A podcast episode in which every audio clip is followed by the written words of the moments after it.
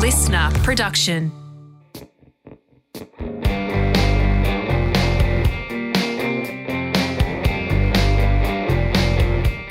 Go. Uh, hello and welcome to Wilosophy with Wil Anderson. I'm Wil Anderson uh, from the title of the podcast, and this is how the show starts. It's pretty simple. I ask my guest who they are. So, who are you? My name is Jimmy Pardo. That's You it. want more? You want to, uh, who, what I do or just my name? You, Wil, what do you want? You want I'm a comedian. Uh, uh, uh, yeah, that's me. Hi. Do you know what I honestly want, Jimmy? I want the the breakdown that everybody has exactly as you did right then in that moment. That's all I want. I want people to answer it simply. Then, because they're comedians, absolutely get in their own mind about: Did I do the right thing? Is that what I was meant to say? Am I meant to provide more information? Should I define myself through my job or who I actually am? it didn't help that you just stared at me. That did not help me in any the way, shape, or helps. The, the meltdown. that, right, Okay. yeah. Well, it worked. Well, your your little mind tricks are working already. Um, thank you so much for doing this show, Jimmy. This is my. This will seem like a very small number of episodes of uh, podcast to you, but this show was actually a side project of my other podcast, and it's grown to. This is the 300th episode that we are doing today, and they asked me who would I like to have on for the 300th episode, and I um, thought first and foremost of Jimmy Pardo. And so I'm going to embarrass you a bit up the front first, and then we can get into the meat and bones of the podcast. But uh, uh, during the pandemic, do you remember that? The global pandemic happened, I do. happened everywhere. They, you, got, you, Yeah. you guys got it in America too, right? Yeah, Yeah. I, I don't know if we handled it as well as other countries did, but we uh, we certainly uh, had one. Oh, Jimmy, seriously. Like, I lived on and off for 10 years in the US, and my medical plan in the US was wherever I am and whatever has just happened to me, you take me to the airport. If you take me anywhere near a hospital, you are doing the wrong thing. Fly me to Australia back to free healthcare. That was my plan, right? Like, Good plan. It was a, Did anything go wrong? No. But then Good. the pandemic happened, and I haven't been back because I don't trust what's been going on over there. I read the papers. It, well, you know, in fairness to uh, you know, once Joe Biden got in office, things started uh, straightening out and getting right. It was the previous administration that denied it was happening while it was happening, and uh, also the the moron just was like, "Don't wear masks." If he if he would have just said, "Hey, let's all be American and we're going to get through this together. Let's all wear a mask." And then we- we'll end this thing. And he would people would have rallied behind him. Everybody would have worn a mask, and we would have been out of it a lot quicker. Instead, Joe Biden had to come in, and then people were like, "Nobody's going to force me to wear a mask." Wear a mask. Sa- save yourself and save your neighbor. What's your problem? So uh, I do remember the pandemic very well. To answer your question long-windedly. No, well, this podcast is all about being long winded, but it gives good context to what I was going to explain, which was that the pandemic was hard for a lot of people. But um, I was just going through some rough things, some of which I've talked about on the show and some of which, you know, remain private. But it, it was one of those times where I felt very, very alone and isolated from a lot of people, spent a lot of time locked down by myself for work situations. And the your show, Never Not Funny, for people who don't know, and if people, Jimmy has one of the longest running podcasts, uh, like one of the original pioneers of podcasting, and has a show to this day called Never Not Funny that comes out, well, yeah, at least twice a week if you're a Patreon, Patreon, oh, no, not Patreon, your, your own platinum subscriber. We have our own system. Yeah. I am a subscriber to Never Not Funny. I am flattered. have Never Not Funny baseball cards sitting behind my computer as I record this. It's, Thank you. Uh, but I honestly feel like that people should firstly, you know, pay for things that they get value out of. I think that's a good transaction. I pay for things all the time that I don't get value out of or that are an absolute disappointment. So when I happen to stumble upon something that somebody is offering for free that I get good value out of and they're offering me even what I think is good value, I just think pay for it.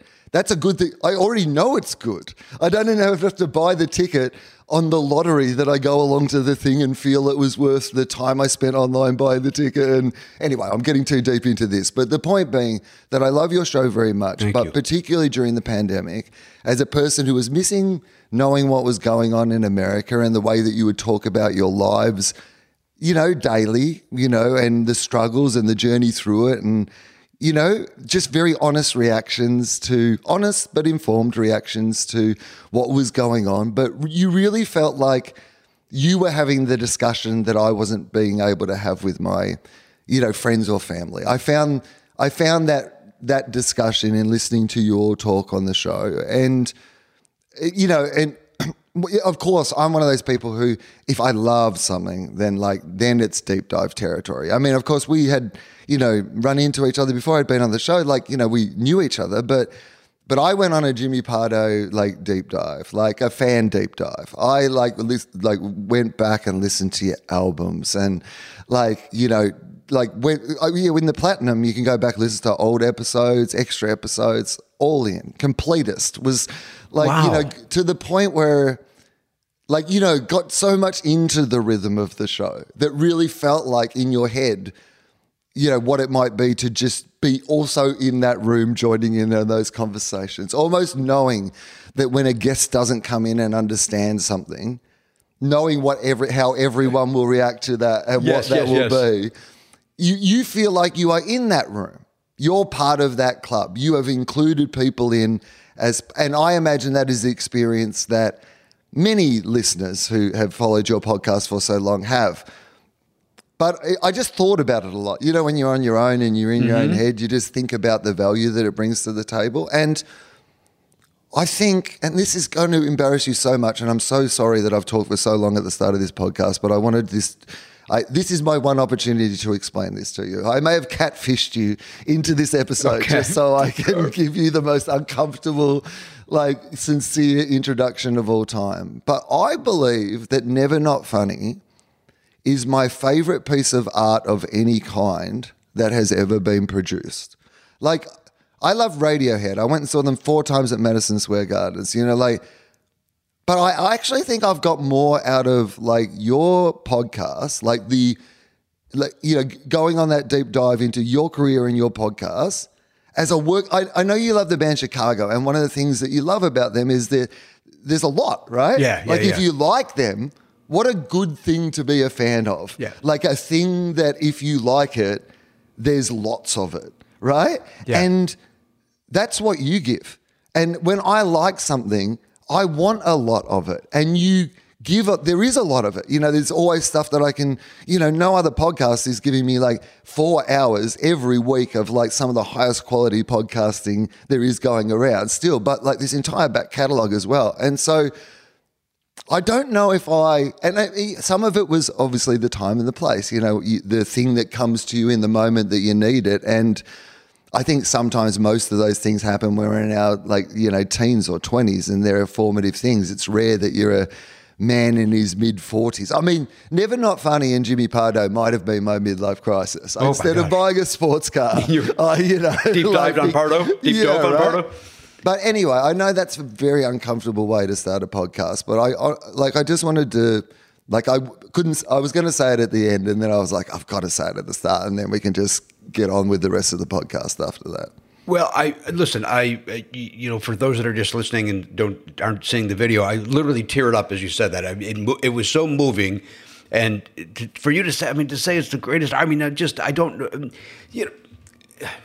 I don't know, Wil, what's happening. Like, I was just in Salt Lake City doing some shows, and some people, and, and after every, all of our shows, you know, all of my stand up shows, or even when we do a live Never Not Funny, people will say how much the show means to them. And it, it always moves me. And it always means the world to me that somebody likes this thing best of all. And, and it just me being a, a, a nitwit and talking and, and but, but being honest and also being real about what's happening in the world and not just always going for the joke or not always being on, quote unquote. Um, and in Salt Lake City, a guy said it similarly to you, um, not with the beautiful accent that you have, of course, but he um, he said it in such a way too that like I, I literally was was like I, more moved than I've ever been by somebody uh, telling me that they enjoy my nonsense and. Um, Again, I, I'm not dismissing the other folks that say it because they also move me, but th- th- this man said it in such a way, and then he's only now topped by you in the last in the same 14 days to to say similar things, and um,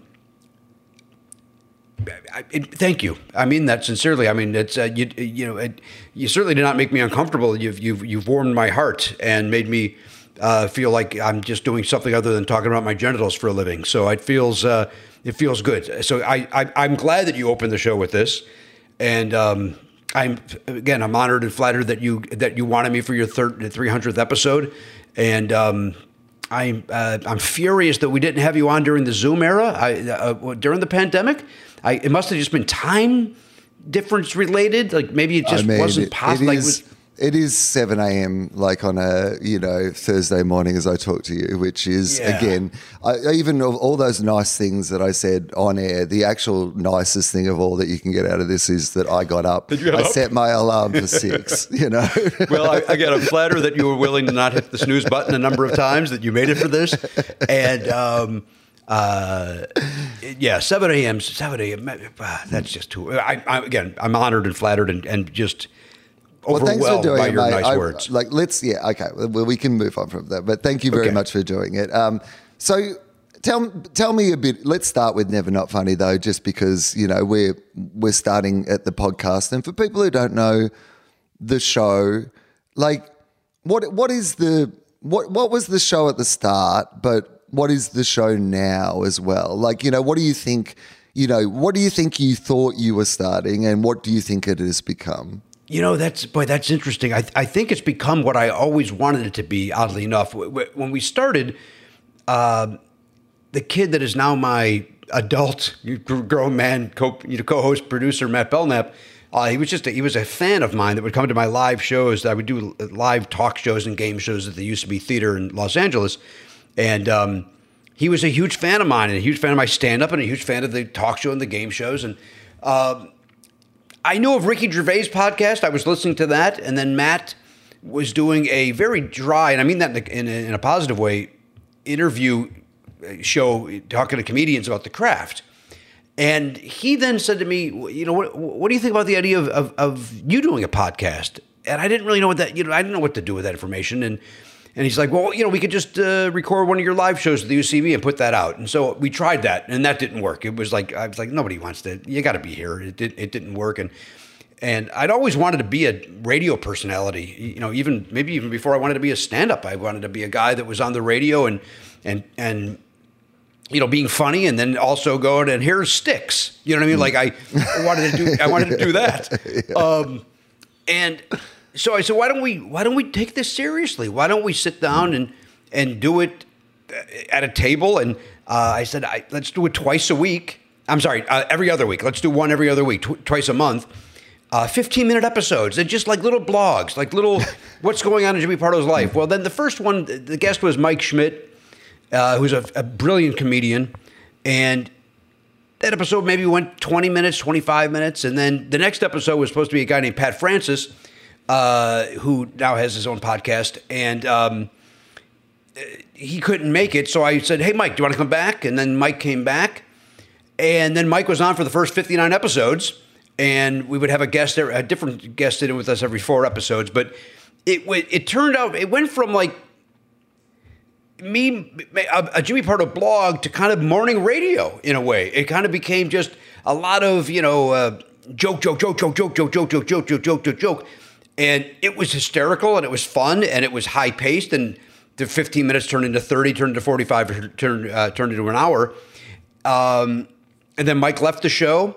And then honestly the show became i think a little just a little more personal. It just became more uh, of what i initially thought it would be of me talking about my life and being funny about my life and uh, having a guest to share that information with and a different guest every week. And um, and then to your point about the pandemic the pan- uh, Eh, you know, it kind of started really probably in the end of 2015 with the you know the election here in the states of Hillary Clinton and Donald Trump, and just how it divided this country, and how I you know I was, you know. I, I never been that outspoken about politics in my entire life, and to me, it never, that was not about politics. It was about just being decent human beings, and Donald Trump is not one. And you know, when Hillary Clinton said his people that support him are, you know, all in a, a basket of deplorables, like uh, she was she's right. They're they're awful. You know, they're dumb. They're breaking windows at the Capitol type people. Like so, I was I started being very vocal about what was going on in our country, and I'm not.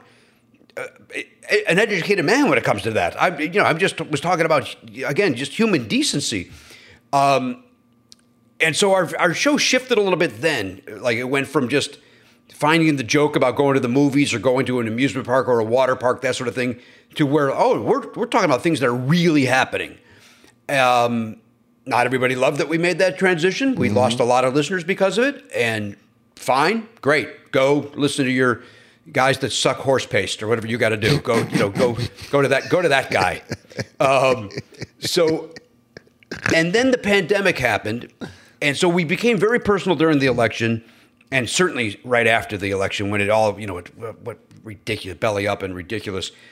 Then the pandemic, and then that's when it was like we're locked down and we really just started talking about feeling like you know at least i certainly did about feelings and about you know what we're going through and you know throughout all this by the way my, my wife got pregnant right before like our 30th episode or something and and so that kind of has been a, a th- through line from day you know year, certainly year one of the podcast it's been a through line of my son you know, my wife being pregnant, my son being born, my son growing up, and my son just turned 16 years old. So he's been around in some way for the entire show. And so I've talked a lot about being a dad and finding my footing as a dad.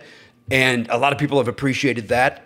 Um, and then coming out of the pandemic, we just kind of kept that vibe of let's just talk about what's going on. We have our core wonderful fan base, people that love our show and that are that you know have stood by us through various different uh, things that have happened throughout the show and uh, changes and word choice changes, language changes that have had to be made over the years of what's acceptable and what was not acceptable and what never should have been acceptable. Yet we said it a lot, and, and they stayed with us. And and I think we've landed to where exactly where I wanted it to be day one of a very funny Jimmy Pardo blog, and I'm surrounded by Matt Belknap and a guy named Elliot Hochberg, who's our video producer, and a guy named Garon Cockrell, who is our 10 year, mid 40s intern, 40 uh, year old intern. And I'm grateful.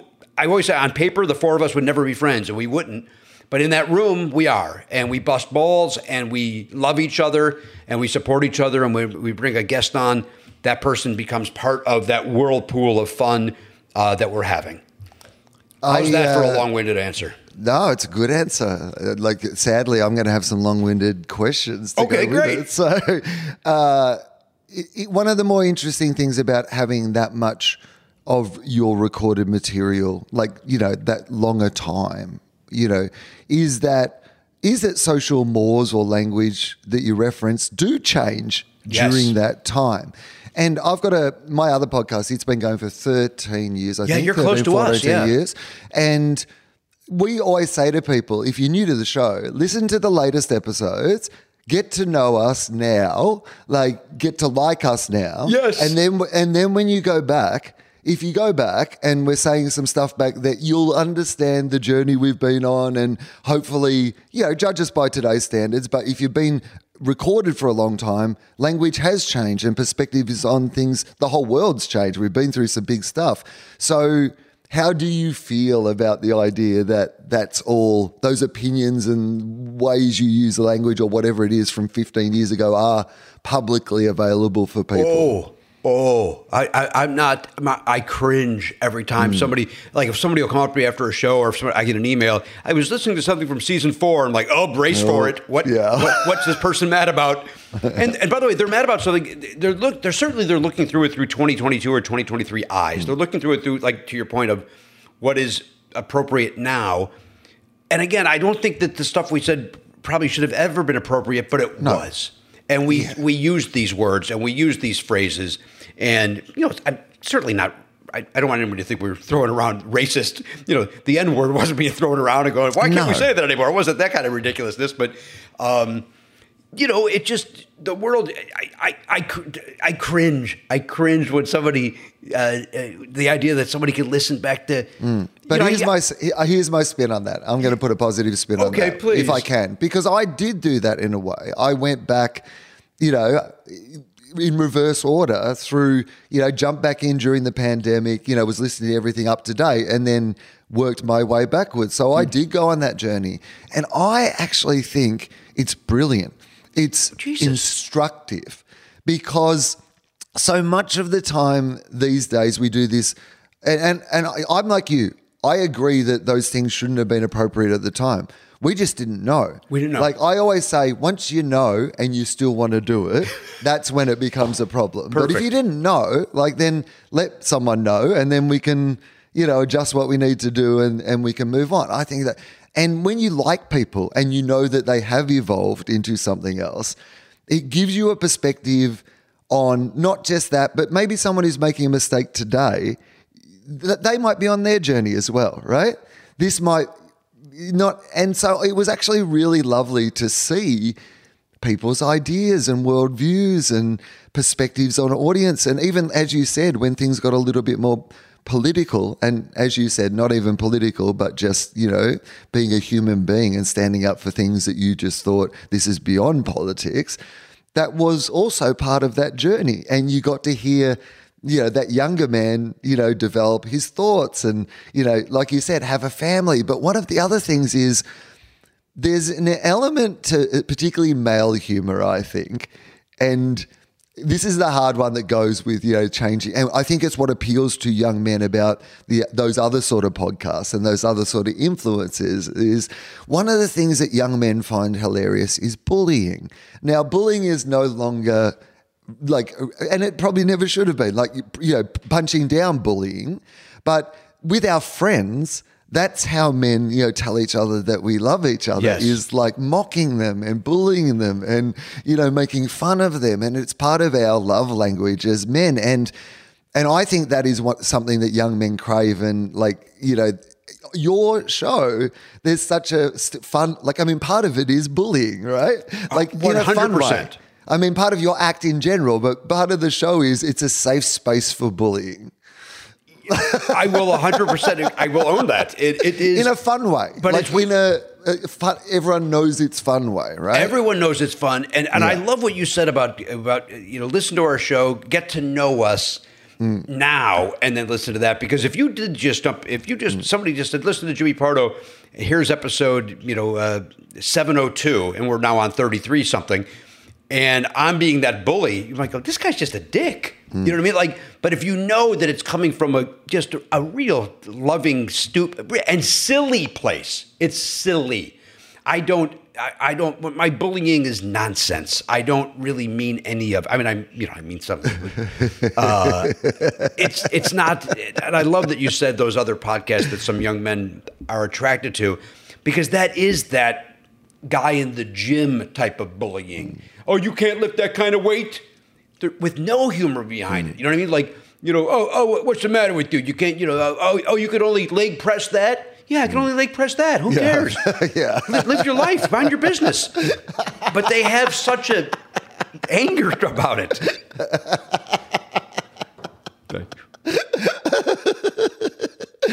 I mean, fair enough too. It is. Who cares? Who cares? so, I, mean, I don't. I don't care, and I'm the guy leg pressing. It's more than you need for your job, I'd imagine, for every day, right? Oh, absolutely. It's already excess. I've already got more than I need for my day by day. Right.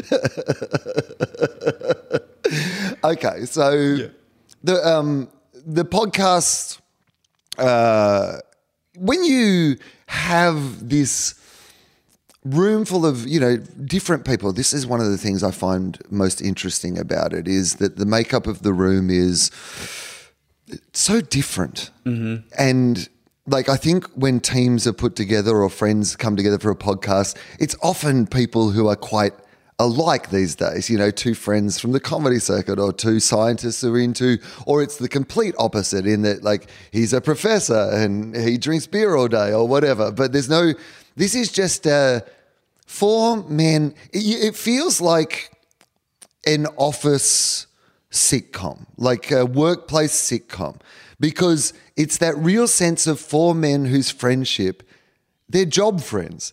They all get along great at work.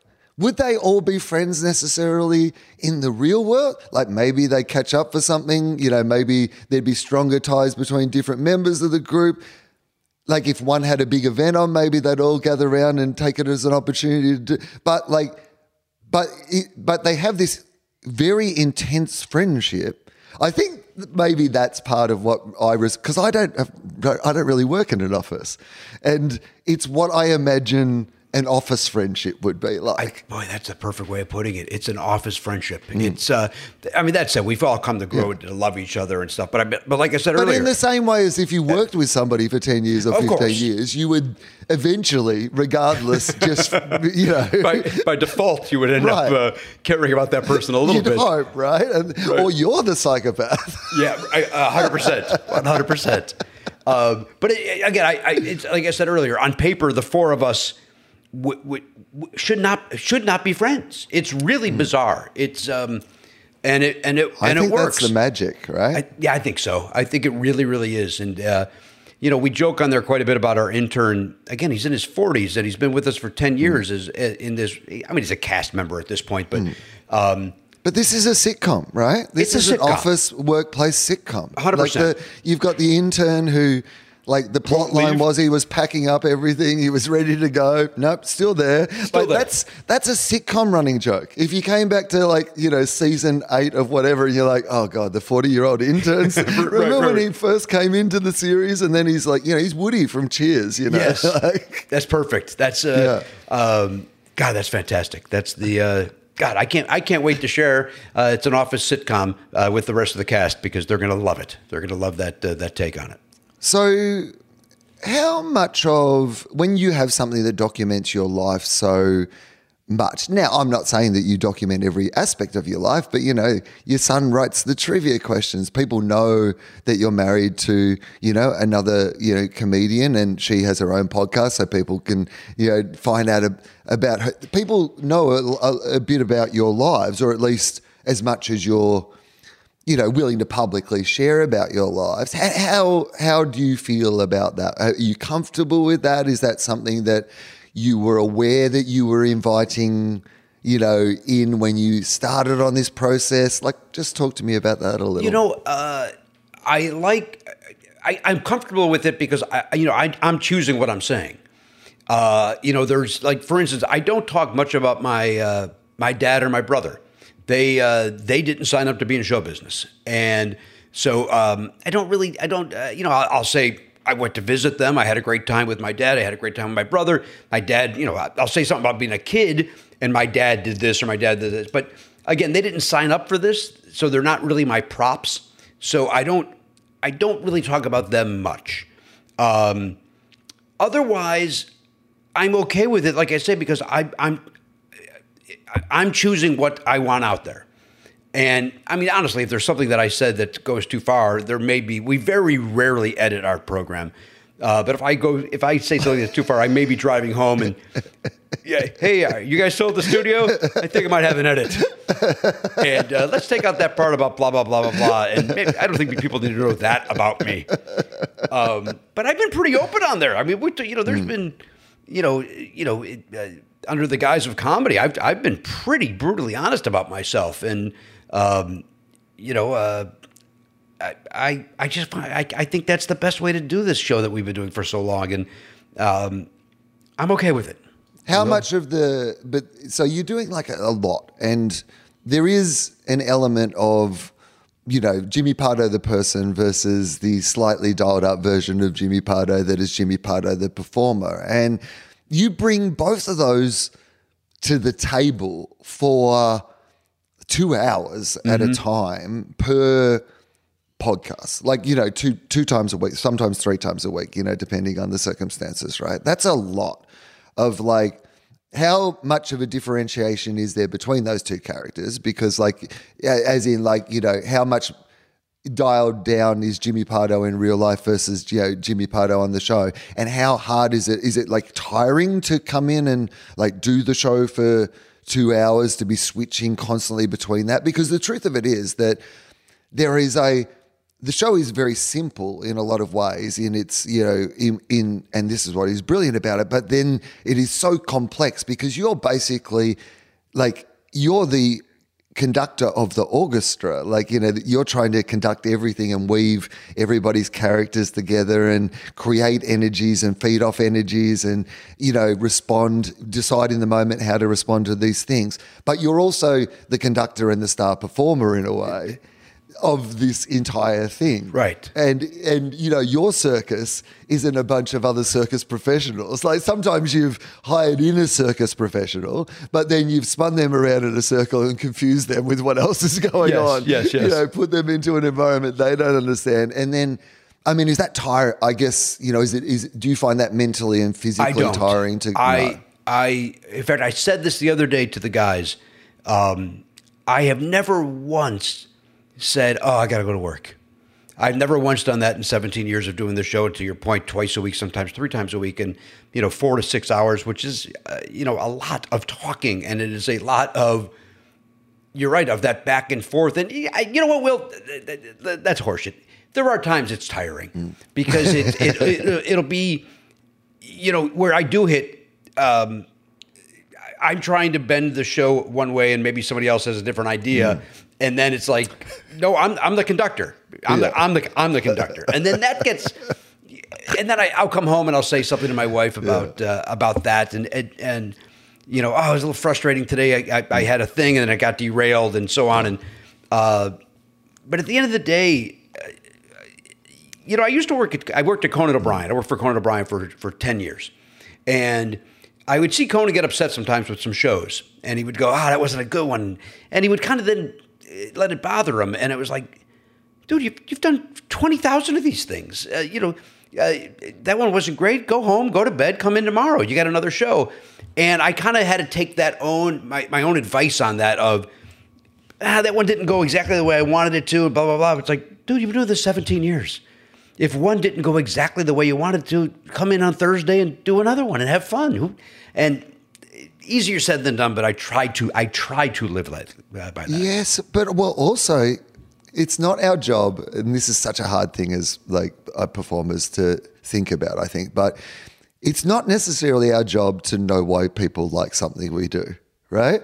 Because they might like it for a different reason than we're intending them to like Hmm. it. But if they like it, does it really matter? Like, do you like Chicago for the same reasons that somebody else likes No, Chicago? No, right? Like, and that doesn't matter. You can both enjoy it in the way that you like to enjoy it. So, for me, like a fan of Never Not Funny, the show, part of the funny of that show is when the amateurs decide to step in front of the professional, like and derail, and like, and I, I don't think I just don't find that funny because I'm a professional. and I'm just go, what are they doing?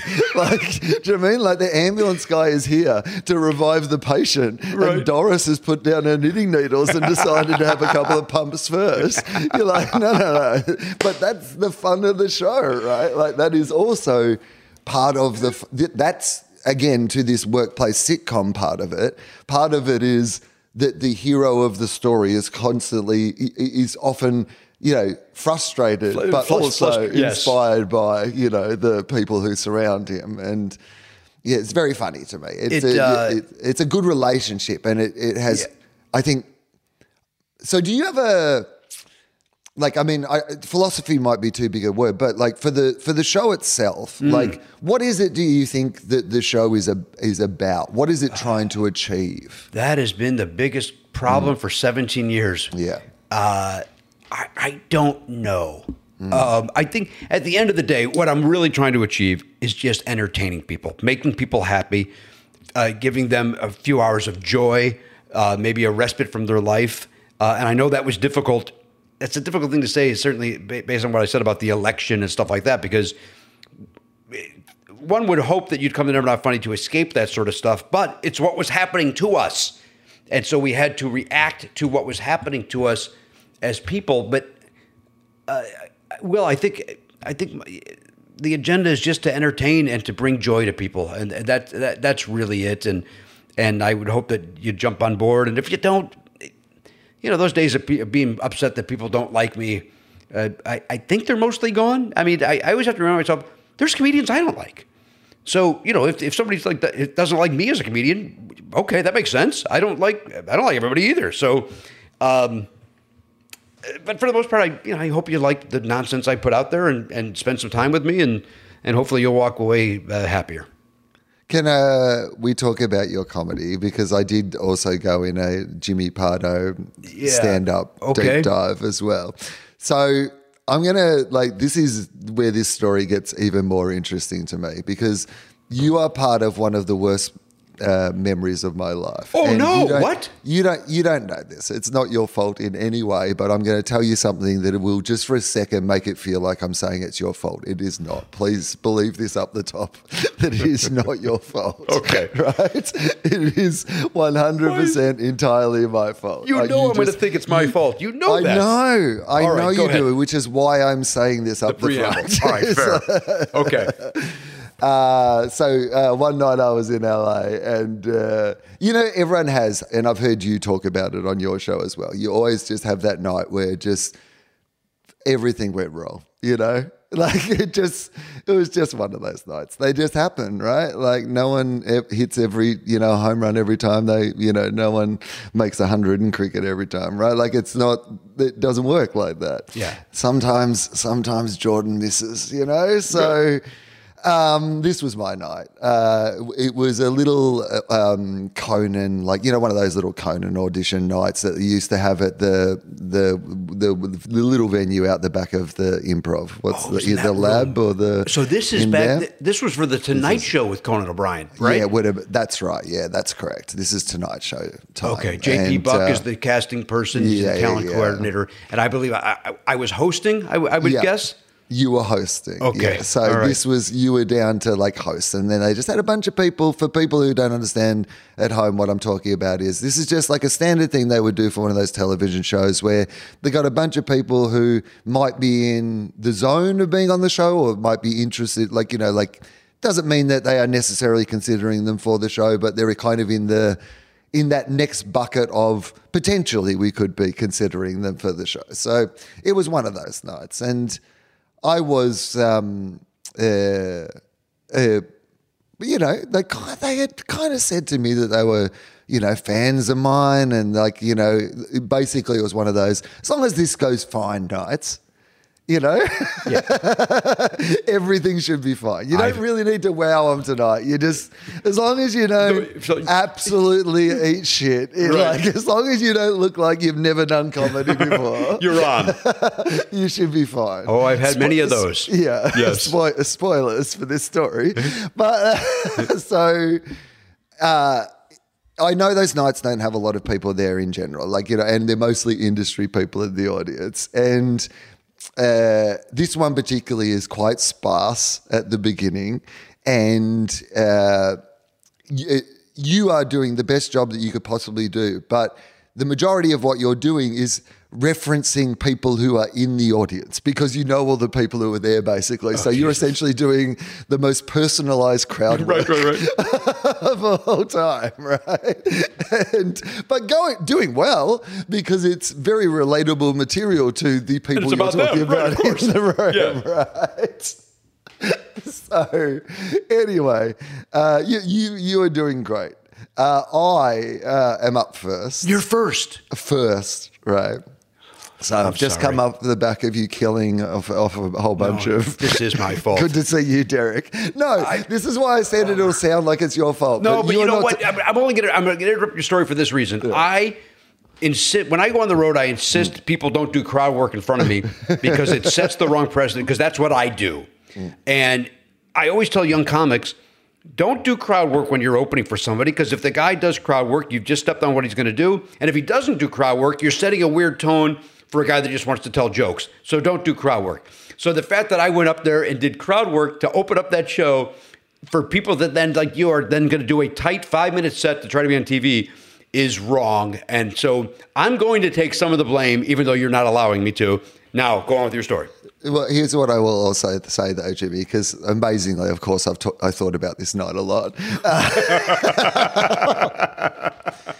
I you did the best that you could have done. There was no other way that you were going to get. You clearly made the choice on that night because, like, I have thought about this. Is that you could have tried to do material or anything, but there was you were doing what you thought was the best to at least try to get, Get them the a- crowd to laugh. Right, Because okay. that was the only way you could have, right? Yes.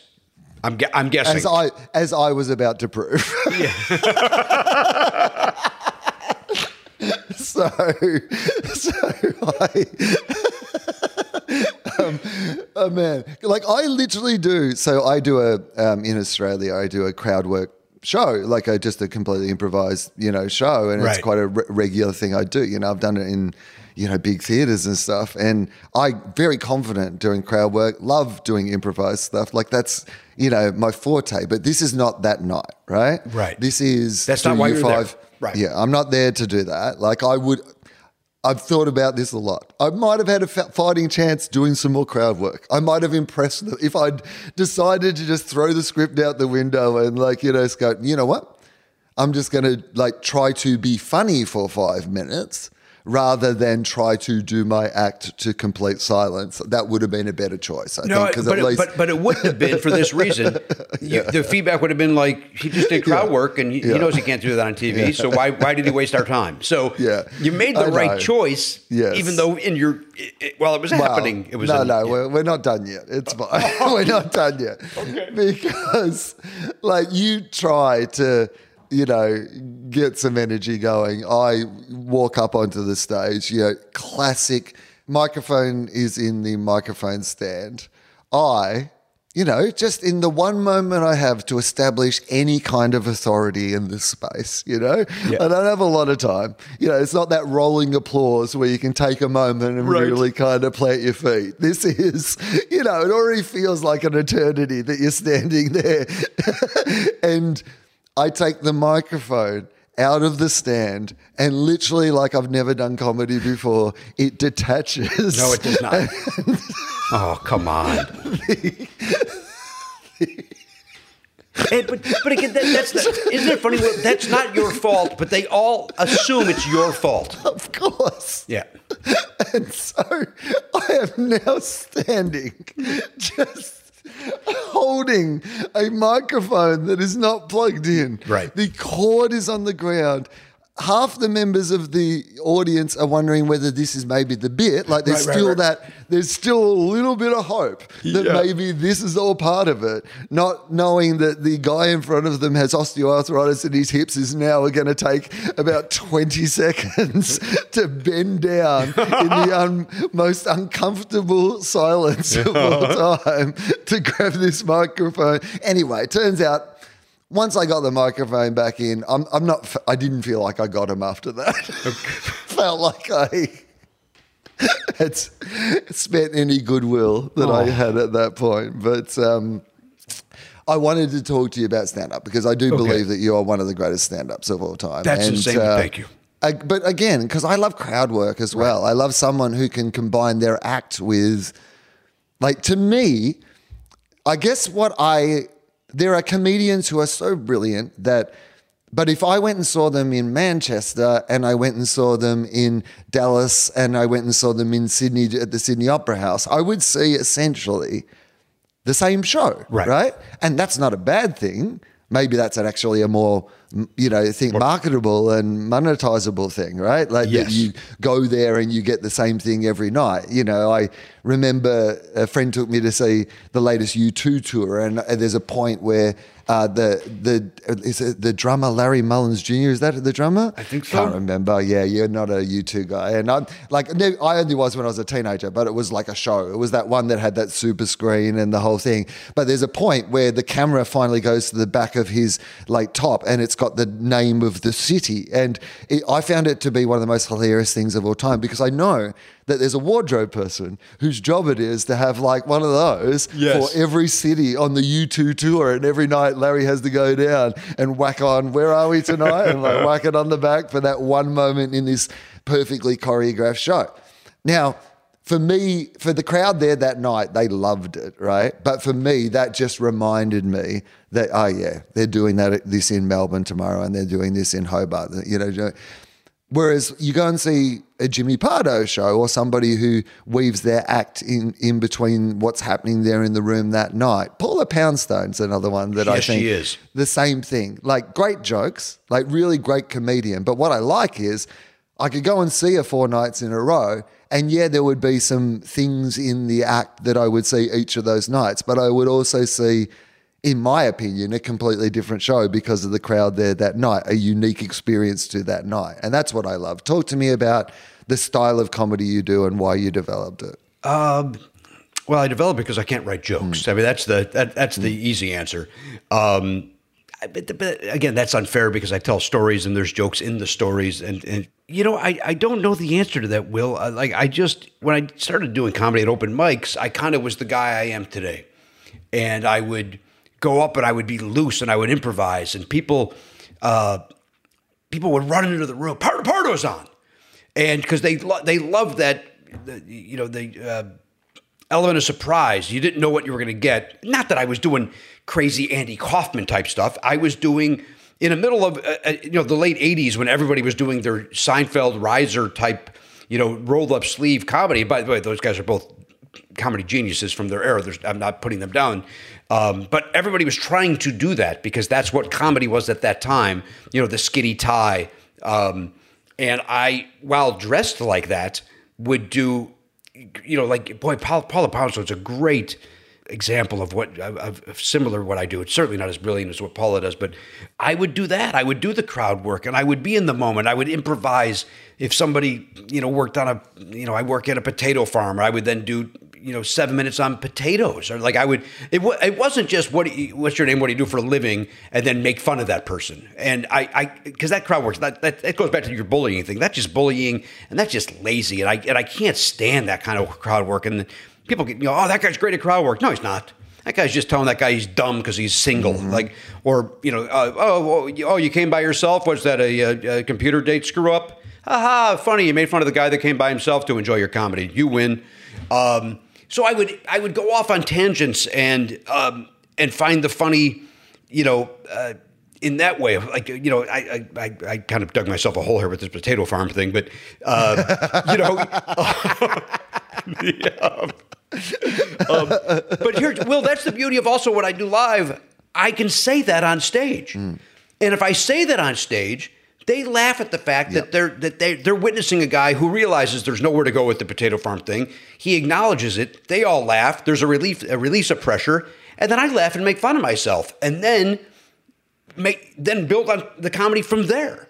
And so I, I- I'm always in the. I, I try to be in the moment in that regard of, you know, something's always. I, I don't shut up when I'm on stage. I literally. I don't even think I give them a chance to laugh or enjoy it. I talk for an hour straight, and just nonstop. And then when I do take a break, I was like, why aren't they laughing? It's like because you're not saying anything. I love the idea of what you said about when you're in a hole, digging your way out of the hole. This is why I love, this is why crowd work, exactly what you're talking about, i- is there is a style of crowd work.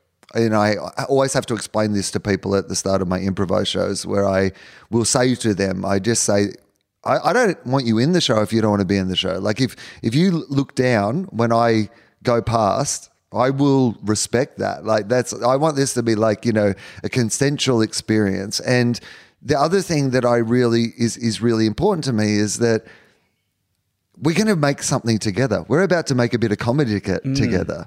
And I'm going to do all the heavy lifting. And you're going to get a story. Like, you know, you get to tell this. Like, you get to take this with you. We're going to Yeah. make it together. And then they just at least feel like, I mean, I hope to say it more comedically than that on stage, but I explain that concept to them. And then, uh, yeah, I'm exactly like you. I don't want to make fun of you. I want to learn something about you that I can then extrapolate comedically. Like, it's not actually about you. Please don't think any of this is about you At all. You will say some things. Yes. And I will imagine a comedic scenario around those things. And then that's when I'm going to go off and have fun. You know, I wish I could actually go out at the start and just say, look, this, this it's just better you know this. Right. it, you know, it's so funny you say that, though, Wil, because I, I 100% agree with that, with what you just said, and that is how I do my. And you've heard it, and, and I thank you again for the kind words. That is the, what I do. Uh, yet when the show is over, somebody will come up and go, "Boy, you really gave Jerry a hard time." Like, no, you didn't hear a word I said then because I didn't give Jerry. Jer- once I learned Jerry, you know, was a truck driver. Jerry's done. Jerry's out of the Jerry's out of the equation. Now it's about truck driving mm. and being on on the on the highway and listening to Convoy by C.W. Mm. McCall, which then leads us to going to day camp, and then I got hit in the knee with a softball and blah blah blah. Jerry's done, but mm. they hear the seven minutes that come after I talk to Jerry, and they think, "Oh, look at fucking Jerry." and so, it, it, boy, the way you just described it is perfectly, and I love brilliant that you say that up top to them. I I am jealous that you say that. In fact, don't be surprised if word gets back to you that I've stolen that concept. Oh, well, I mean, it's just, a, I mean, it's not a con- like concept it's- in so it- much as, like, I just think readjusting people's expectations from what they think it's going to be. Mm-hmm.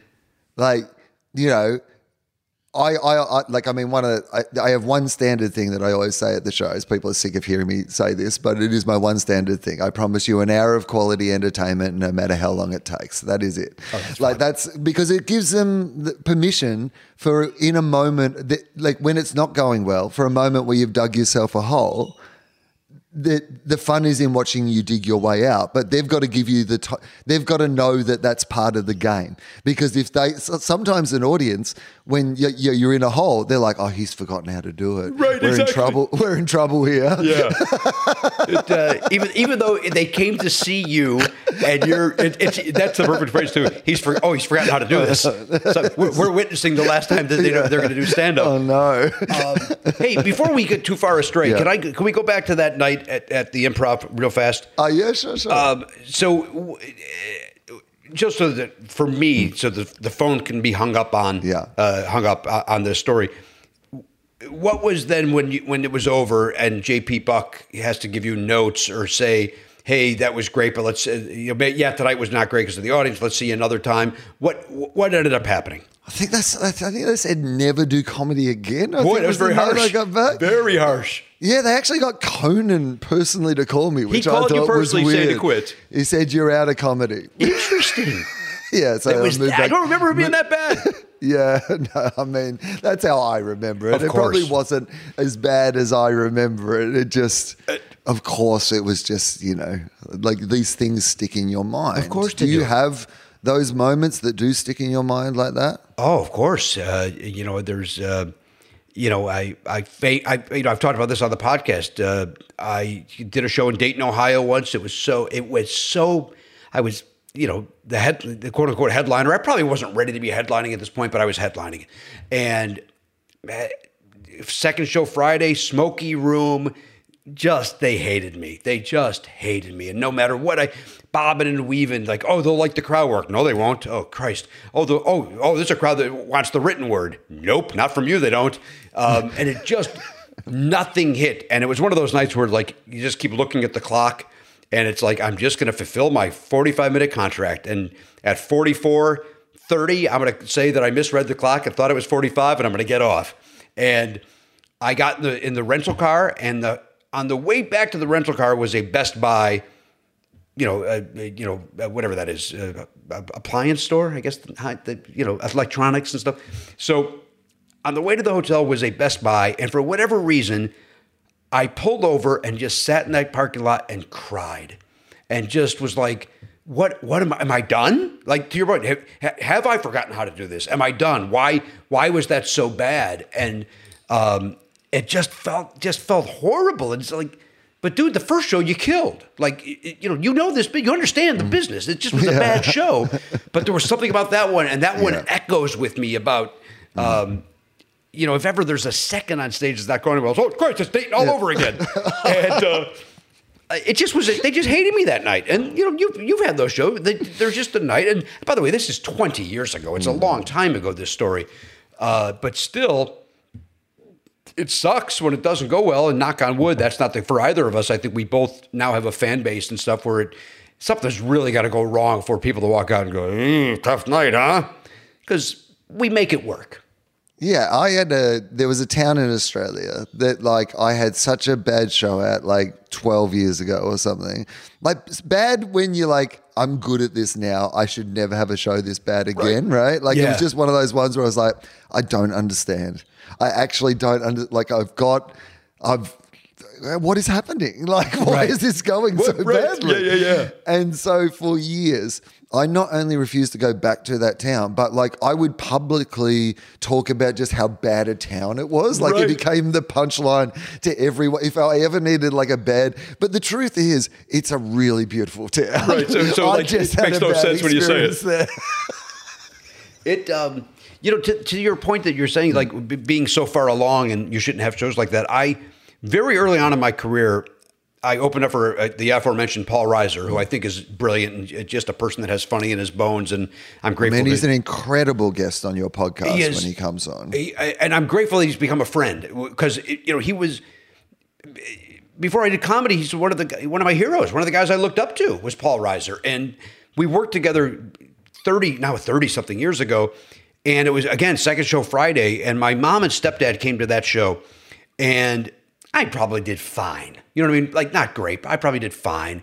And then the the uh, I was just hosting, and then the middle act uh, did well, and then by the time Paul gets on stage, there it's again. It's now it's eleven thirty on a on a Friday night, and they're tired and they're drunk and they don't want to listen to Paul Reiser. And uh, he had an eh show, not a horrible show, but an eh show.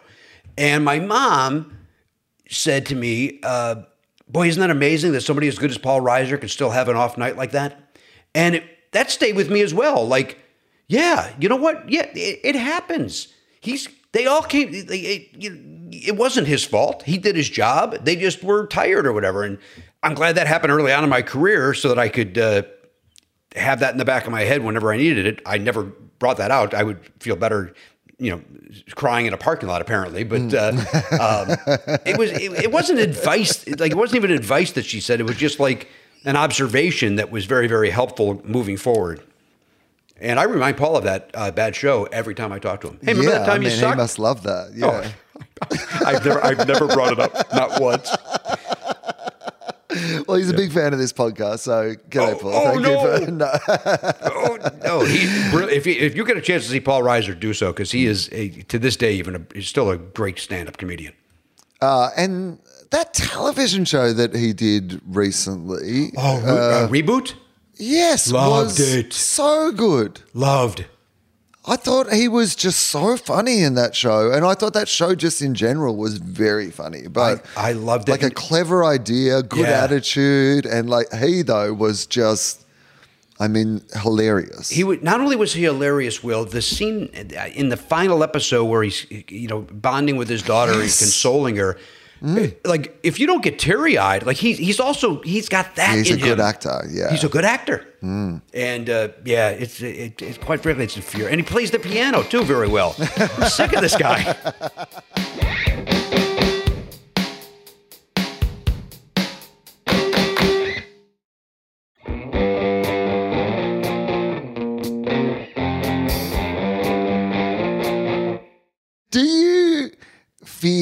that like because I'm so fascinated now that I'm, you know, it's weird for an adult man like who's met somebody to then become a fan of I think this is what is weird.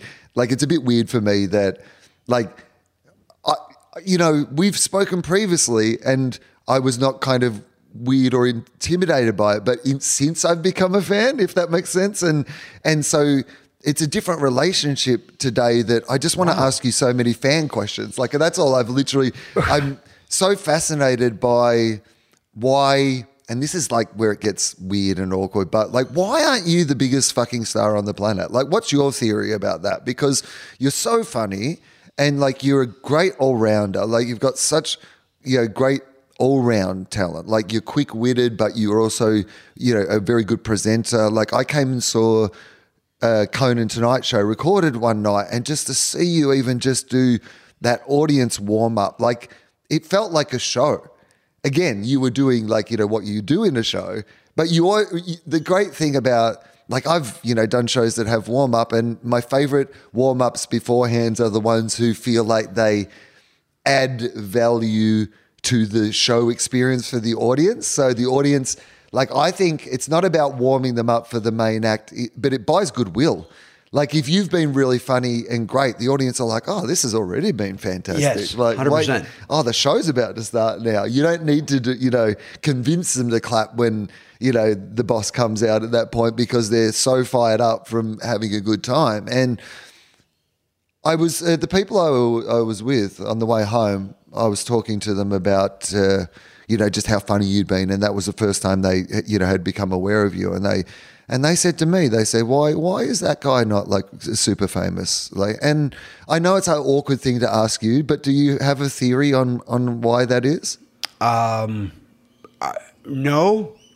And one day somebody will do a documentary about it. I would imagine. Yeah. Like why? Why was this the guy that almost eh, became you know the biggest name in comedy? I I don't. I, I, I don't. I wrestle with it. It it does conf- it confounds me. It confounds my wife. My son even's like, Dad, why? He doesn't say, Why aren't you bigger? Certainly, because you know he'd be grounded if he said any horseshit like that. But um, he um, he also is like, Dad, you're Dad, you're But it, well, he's a com like for people that don't Oh, know, yes. your son is a comedy fan and watches a lot of comedy. And anyone who's a comedy fan, you are a comedian just in watching enough comedy and knowing Yes. what you do. Like if he just steps away from you being dad, like he'd be an idiot not to not think to enjoy that. my nonsense. think Yeah. that- um, it. Somebody once said a, guy named Rich Tackenberg, who has become a friend as well, but my, he he worked with my wife, is, as you mentioned, is a comedy, is a comedian and a comedy writer, and uh, she worked with a guy named Rich Tackenberg once, and and I was maybe. I, I don't remember if it was my Comedy Central half hour or whatever was happening at, at that time in my life. He came into work and said, "I saw your husband's special, or I saw his whatever TV appearance it was. Um, boy, if he was if he was around ten years ago, he'd be the biggest star." And that kind of was like, am I from a different era? You know what I mean? Like, is my comedy from a different era? Am, am I? And I know crowd work is the you know, you know, a lot. There's a lot of crowd work shows now in the states, and again, I think they all are subpar. Um, and, uh, and and again, bullying punching down for for humor. But i- am I a guy that should have been in a suit and tie or a tuxedo? You know, back in the day, in the you know, you know, going on talk shows and stuff like that. Is that what it is? Like that? I it was is, is my window off of what I do, and that's really all I can hang my head on. Otherwise, I would think I would, you know, uh, go out in the garage and, and not come out of it, um, and wrap myself in in plastic like I'm uh, Yeah. in the full Monty. I do. I do. I mean, look, yeah. I mean, it's such an awkward thing to talk about, but I like also.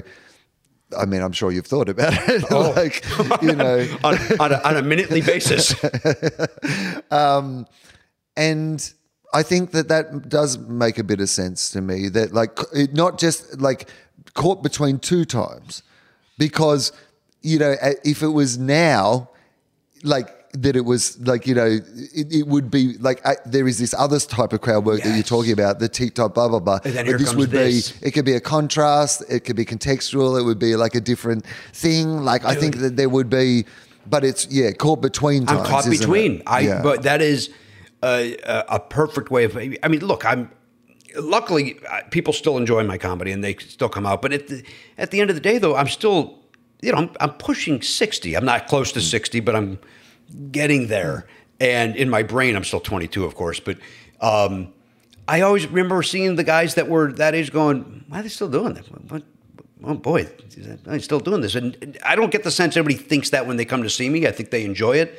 Um, but I think you're right, boy. You nailed it between two uh, between two windows.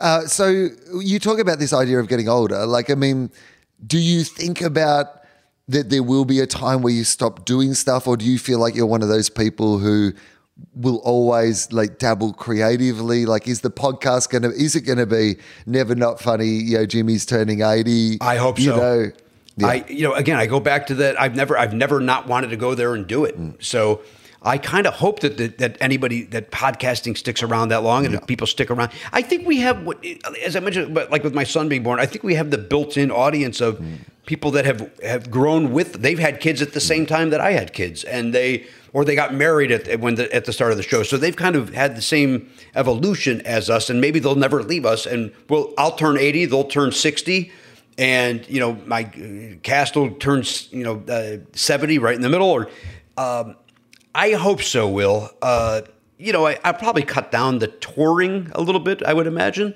Um, but you know, I'm lucky that there's great clubs here in LA that I can get up and scratch the itch. And um, but I, I, I, I used to think I'd be that guy, like you know, I'll do this until I'm whatever, then I'll bail. But, but what?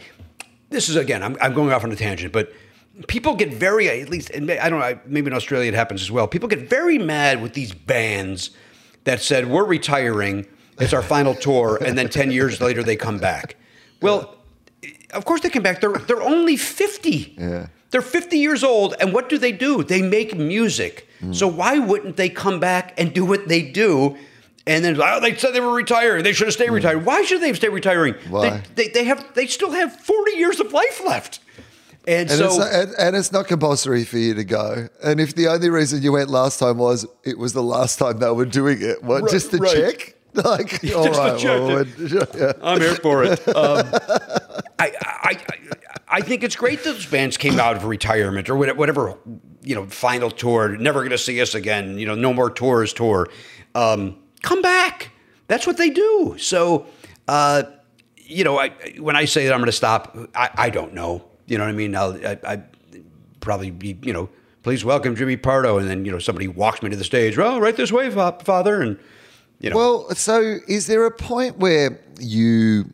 So uh, this will seem like a weird direction to take this question for a start, but there was a movie I saw once that I've never watched again because I remember not really liking it that much, and then it making me cry uncontrollably in a cinema.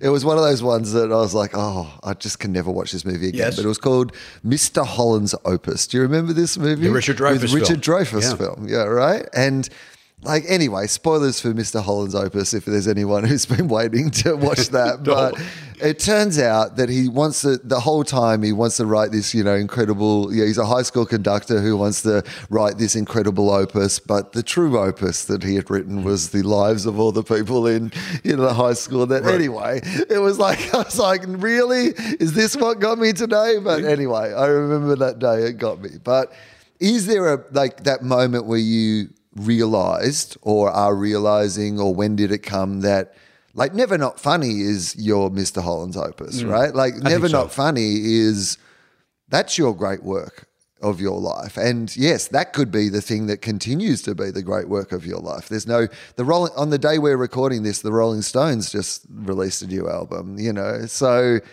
there's no reason that you couldn't be, you know, doing this for as long as you wanted to. This is your, your opus. I think the well, first of all, thank you again. This is uh, uh, what, what it turns out I I needed this conversation today, so I thank you. um, I said sincerely. Um, I'm very nice in the mornings. I get grumpier as the day goes on. It turns well, out. then we're never talking as the day goes on. We, you and I will only be morning friends.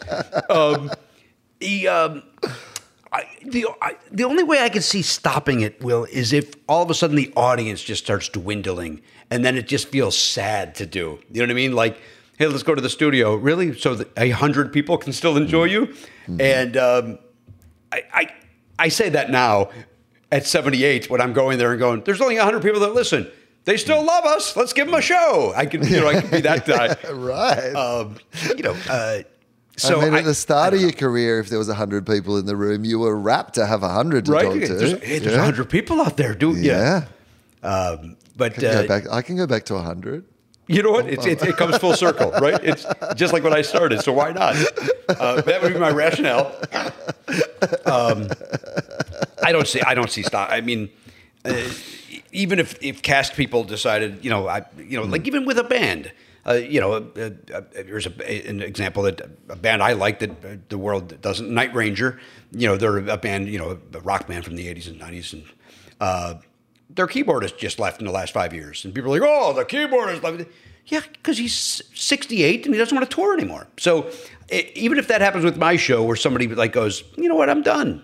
You know, I've, I've done this a long time, and it's time to move on." It's still my baby, and I'll probably keep doing it. So I'm interested in like a little of this. The theme of this chat today has been my fandom. I'm interested in your fandom, particularly you know, of music. You know, it's a theme that comes up a lot. Like, you know, not just like I mean, not just uh, you know classic rock music but like you know musicals and all sorts of you know performance like celebrating performance enjoying music and like one of the interesting things i've enjoyed about listening to never not funny is also hearing the more varied musical taste i come from a slightly younger era than you, and I'm very Gen X, like very informed by the music of Gen X. You know, the the grunge movement and mm. that post classic rock, you know, era that was very much about rejecting all that sort of stuff. So it wasn't part of my musical vocabulary, even though I'm a person who really likes music until like I started listening to the show and really understanding the depths of your fandom, particularly around the band Chicago. So could you tell me about like what what it is that you like about being a fan for a start? Because you are more than just a consumer of it. You're like you're a fan of, you know, things. Not just music, but you're a fan of things, I think. You know, like what is it about fandom? Why do you support things in that way? Like why if you get into a thing I, I guess like you I, I- think the answer is it goes back to what we said. It bring it brings me joy, and mm. You know, my my wife will you know uh, gently you know bust my balls a little bit. Where like I, uh, she'll like even today, I she came in and looked at their turntable and went, "Oh, Chicago, huh?" and uh, it's and she's not wrong. Um, uh, I, I don't know what it is. I think if I like something, I like something, and it takes something crazy like some you know something in life that like like Ted Nugent. I liked Ted Nugent for a long time until I found out about Ted Nugent the person, and then all of a sudden it's like you know, I'm sorry. I, this is a case I cannot separate art from artist. I can't. Um, and with Chicago, I think for me, or being a fan of Chicago specifically, and I know you were just asking about being a fan in general. I think the overall thing is if it brings me joy, why not be a fan of it? And I do embrace it, and I'm going to go all in on it. Um, but with Chicago, it was. You know, my dad listened to them. My parents were divorced. My dad listened to them, loved Chicago. He was in a band, a wedding band, a cover band when I was a kid, and I would go see that band, and they would play some Chicago. And my dad, specifically on drums, would play, uh, would sing "Color My World," and so I had this connection with Chicago a little bit. And then they were my second concert I'd ever been to, and the guy went, a guy named uh, Jerry Shera, loved Chicago. We sat in the front row. And so, like, the combination of my dad and that in 1981, seeing Chicago, and then then to talk about doing deep dives. You know, the, Chicago had 14 albums at that point, so I was able to dive into 14 albums, live albums, greatest hits in- included, and all that stuff. And so solo albums. And so I was able to do a deep dive of not just going, oh, I like one album. I get to go all the way back to 1969, 67, um, and hear all these great albums. Uh, so I think to, the fact that I'm still a fan today, a lot of it is nostalgia. A lot of it is it reminds me of of you know my childhood. It reminds me of my teen years, um, and then you know as as time's gone on, I, I've become friendly with the band in a way. Uh, I was lucky enough where they they had me write the uh, the liner notes for their most recent. Uh, they re-released Chicago Carnegie Hall, and uh, I co-wrote the liner notes, which was like, come on, man. You know, I mean, th- this this is Like, a, this is like I mean, think Pupkin, about that. You know, stuff like it's it, it, doesn't get better than that. I mean, it really does. Are you are you what what wait what the the album that I had the posters of on my wall? I'm now the guy that wrote the stuff. Like, so I can I look at like I know I'm very fortunate in life that I've done some amazing things. Throwing out the first pitch at a baseball game here uh, was a big for the White Sox was a big deal for me because I'm a huge White Sox fan. and I grew up being a White Sox fan. Um, so like to be able to have these things in my life, I'm very fortunate. But I'm also able to will look at it from the from the fan point of view and going, "Are you kidding me? This is the you're you're." You're lucky. This is amazing that you're able to live out these fantasies. Quite frankly, and um, so I, I, I'm lucky. I'm, I'm lucky. What was the attraction to music? Because you even worked in the music industry. I did. Um, so why music? Like, what was it about music that captivated you? I think, well, A, my dad being in the band, I think that had a lot to do with it. I also think that my mom was huge into, you know, my mom was huge into like people like Paul Williams and uh, Helen Reddy and Jimmy Webb. And, you know, um, and so that got me into the, you know, the singer songwriter thing. Um, but I think being around parents that were, I didn't have an older brother. You know, a lot of people get their music from older siblings or cousins or whatever, but I got it from my parents, and they listened to the stuff that I enjoyed. Um, but I, but I think overall, Wil, to answer that question, I think growing up as we do, people that are, com- I think most people that are comedians are a little bit of, a misfit, and maybe don't fit into um, the cliques in high school and so on. So I think. I know it's cliche, but I, I think music was an escape. I was able to just go into up into my room, and I didn't do drugs or anything. That wasn't my bag. It still isn't. I, I, I you know, I, I, don't. I that wasn't. I wasn't going up there and getting high and leaving the world. I would leave the world by just listening to the music, and I would just lay there and look at the look at the album covers or look at the you know read the lyrics and the liner notes, and just get lost in the album and uh, and maybe even forget about you know the the kid that knocked the books out of my hand to make fun of me for being short or for being you know back back then it was a it was a, a thing to say that if you're in theater you're gay and it was like they thought that was a put down uh, uh, I never understood it quite frankly I'm I'm hanging out with all the girls in the theater club. That's what I'm doing. Mm. If that, if that makes me gay, then so be it. If I'm gay, um, it, it, it never made sense. But going into that room and putting on at the time Chicago 16 or Chicago 13 and just getting lost in it um, I think that's what it was. And then wanting to be more around more more music, and then getting a job at the record store and working at various different record stores. Then eventually getting a job at the record at MCA Records, working for a record company, which I thought was the brass ring at the time. I thought like, well, you did it. You, you're you're you're you're working for a record label. You're hanging. You're hanging. You're literally hanging out with Elton John. I mean, you're you're at a room where Elton John is in the seat next to you, Bobby Brown, and and you you and you you got up and got an ice cream cone together. Like it's, I, I thought I'd made it, but, but, still there was the void of, yeah, but you want to be a performer. You, you are in this music world which you love, and you're and and and and you did it. You you made it to the. To the, to the record label aspect of, of it uh, that you uh, aspired to working at a record store and then still though it was like but that's you, not what you want to do. You want to be a performer, and then that's when I really got into doing the open open mics and stuff like that. I'd done some community theater as well that would scratch the itch, but it, it was still wanting to do stand up and wanting to be Johnny Carson and Richard Lewis and Paul Reiser and um, and then you know I quit I quit all that and, and, and moved on to stand up. Do you, are you the sort of person when you consume music? Are you like are you there, there for a good time? Don't care what the sort of lyrics are? Are you the sort of person who's listening to a song and like, you know, kind of examining every line and what is the story of this like music? Like, I mean, obviously it's probably a whole bunch of different things, but you know, is one more than the other? I think it's mostly A, to be honest, uh, of yeah. just enjoying it. Um, yeah. You know, somebody will say, you know, oh, I love that Pink Floyd song, you know, that, mm. that talks about, uh, you know, the coal miner and this. I'm like, oh, is that what that's about? I mm. just, I just like to, you know, yeah. so like, yeah. Uh, but at the same time, there are then there's other stuff where it's like I know exactly what it's about, and I do dive deep into the lyrics, and and that's how I immerse myself in them with singer songwriters and stuff like that. But I think overall, it it is losing myself in the music and not having yeah. to worry about what the lyrics are and and what statements being made. So, uh, Jimmy, I've been living in this house that well, we're doing this from today for 18 years, but I'm moving on.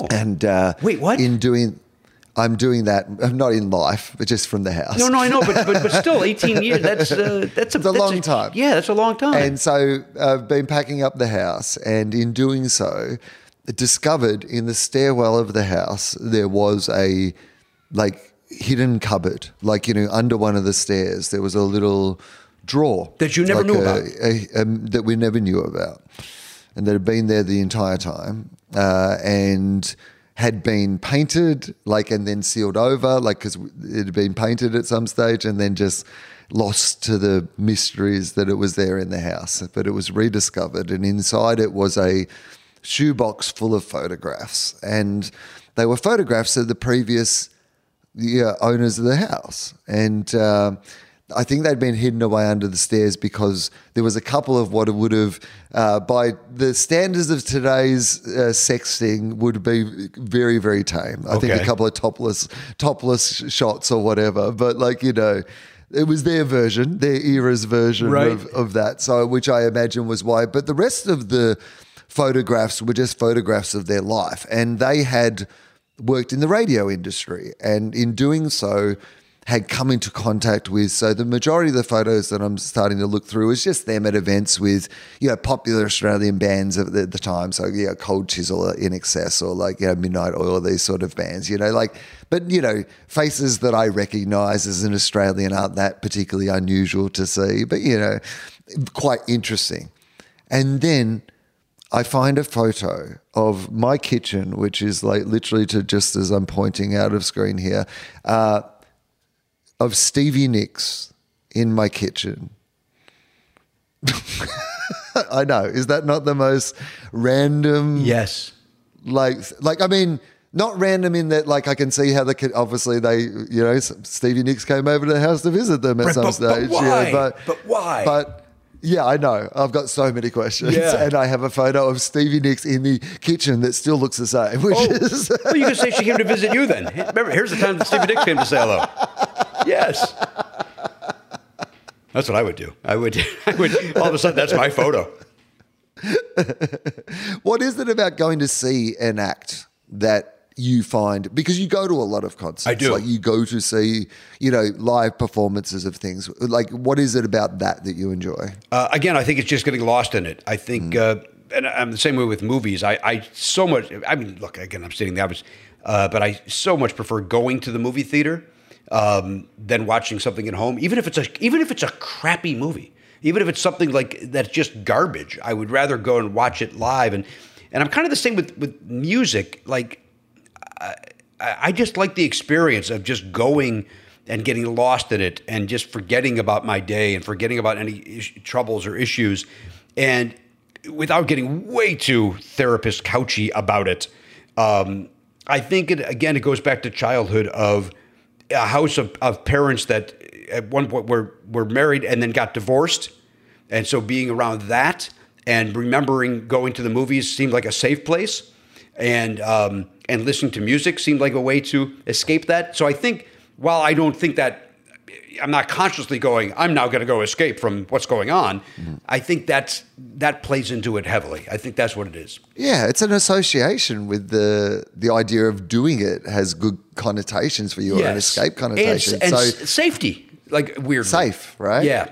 Yeah, okay. So, uh, Jimmy, I asked people on this podcast, I pre warned you if they have a life philosophy of any kind. And, you know, uh, this probably seems like the most appropriate, you know, therapy couchy place to Okay. ask if you do. And by the way, it can be in regard to anything life, love, comedy, family, raising a child. I don't mind. Or, and also, an appropriate answer to this conceit is to say, no, I don't. And we can talk about that instead. I I don't know if I oh if I you know here's my life philosophy you know buy, buy my shirts. Um, I think at the end of the day, like the first thing I thought of w- would ask is just be kind. I, I've certainly embraced it later in life. I know that I was that earlier. You know, my mom used to say, you know, you're a happy-go-lucky guy who was sarcastic, and you were always kind to people, and you always would, you know, would welcome the new kid would come to school. You would welcome him into the group. My mom would would remind me of these things. So I think well, again, not con- I don't think I consciously decided that that's going to be my philosophy of life, but I think that's where it's landed. Of um, and and I'm and again, I'm certainly embracing it as as life as as time goes on. Of just just just be kind and and I try I, I try my best to do that. I'm sure some others would say uh, that they think differently of of my behavior, but I think that Well, that, that you're is- also human. Be, but you also being kind also means being kind to yourself when you uh, inevit- inevitably don't live up to your own standards. Well, because and- that's and- what and- being a human is. I am certainly uh, guilty of not doing that, of not being kind to myself. There's, uh, yeah, it's not not enough to be kind to others. You got to be kind to yourself as well. Yeah. a little bit along the way. That is, uh, you do. Sorry, no, no. I was going to say that you, um, you know, your family you you speak about a lot, and clearly, um, you know, people have been able to follow the journey of like your your son, like you having a son and then your son growing up, you know, by listening to your podcast. Or in the case of me, having a real Benjamin Button experience as he actually got younger, younger. and younger as I listened backwards. But You know, suddenly listening to some stand up and you're like, my son's five. And I'm like, no, he's he's not. not. He's like 15 or something. It, uh, uh, I'm going to derail. I, I'm interested to ask, uh, uh, uh, hear what you have to ask, but uh, we just commented on that yesterday when we were doing the trivia question, and and off the you know off the air or even on the air, I'll say you know these are written by my you know now 16 year old son, and people go, oh okay. But when he started writing him, he was like 12. Yeah. And it's like, my 12 year old son writes these. It's like, wait, what? A 12 year old writes these questions? Wow. And, Yeah. and it's so it's funny that I still I still give it the same gravitas, but it's like, yeah, 16 year old can write trivia questions, idiot. yeah, yeah, yeah. Is he being punished? Like, what's Right, going right, on? why, But why, why has he chosen to do that? It seems like a weird choice for a 16 year old, but uh, he loves them. Oliver loves Um, you- doing them. Oh, yeah, you talk about you've referenced, uh, you know, the idea of like maybe your love of music and movies and these things being an escape from, you know, some of that like childhood divorce stuff. Then. Were you a person that thought you would like have a you know a marriage, like have children, have a family? Was that still part of what you thought your life might look like? I think so. At the end of the day, I think uh, I think I probably wanted that at some point, and I mean, I certainly had enough relationships thinking that this is the one, and you know, then you know, oh, oh, it, oh, it's not, and you know, the you know, the, there's a million country songs written about, you know, wanting that person back, and then thank God they didn't come back because then I found my wife, and uh, and so uh, I knew from this almost from the second I met Danielle uh, that that is what I wanted. That I wanted to, you know, uh, settle down. You know, I used to be a, I was a drunk for many years. For most of the '90s, I was a drunk, and um, you know, meeting Danielle stopped that. And uh, you know, I'm what 24 years sober now, and um, um, I don't preach about it. I don't, uh, you know, I, I'm not in the program. But if you go to the program, great, whatever works. Um, but uh, I think so. I think once I met Danielle, I certainly did, and uh, and I'm very very lucky that I have her and, and Oliver, and you know we're we're a neat little team.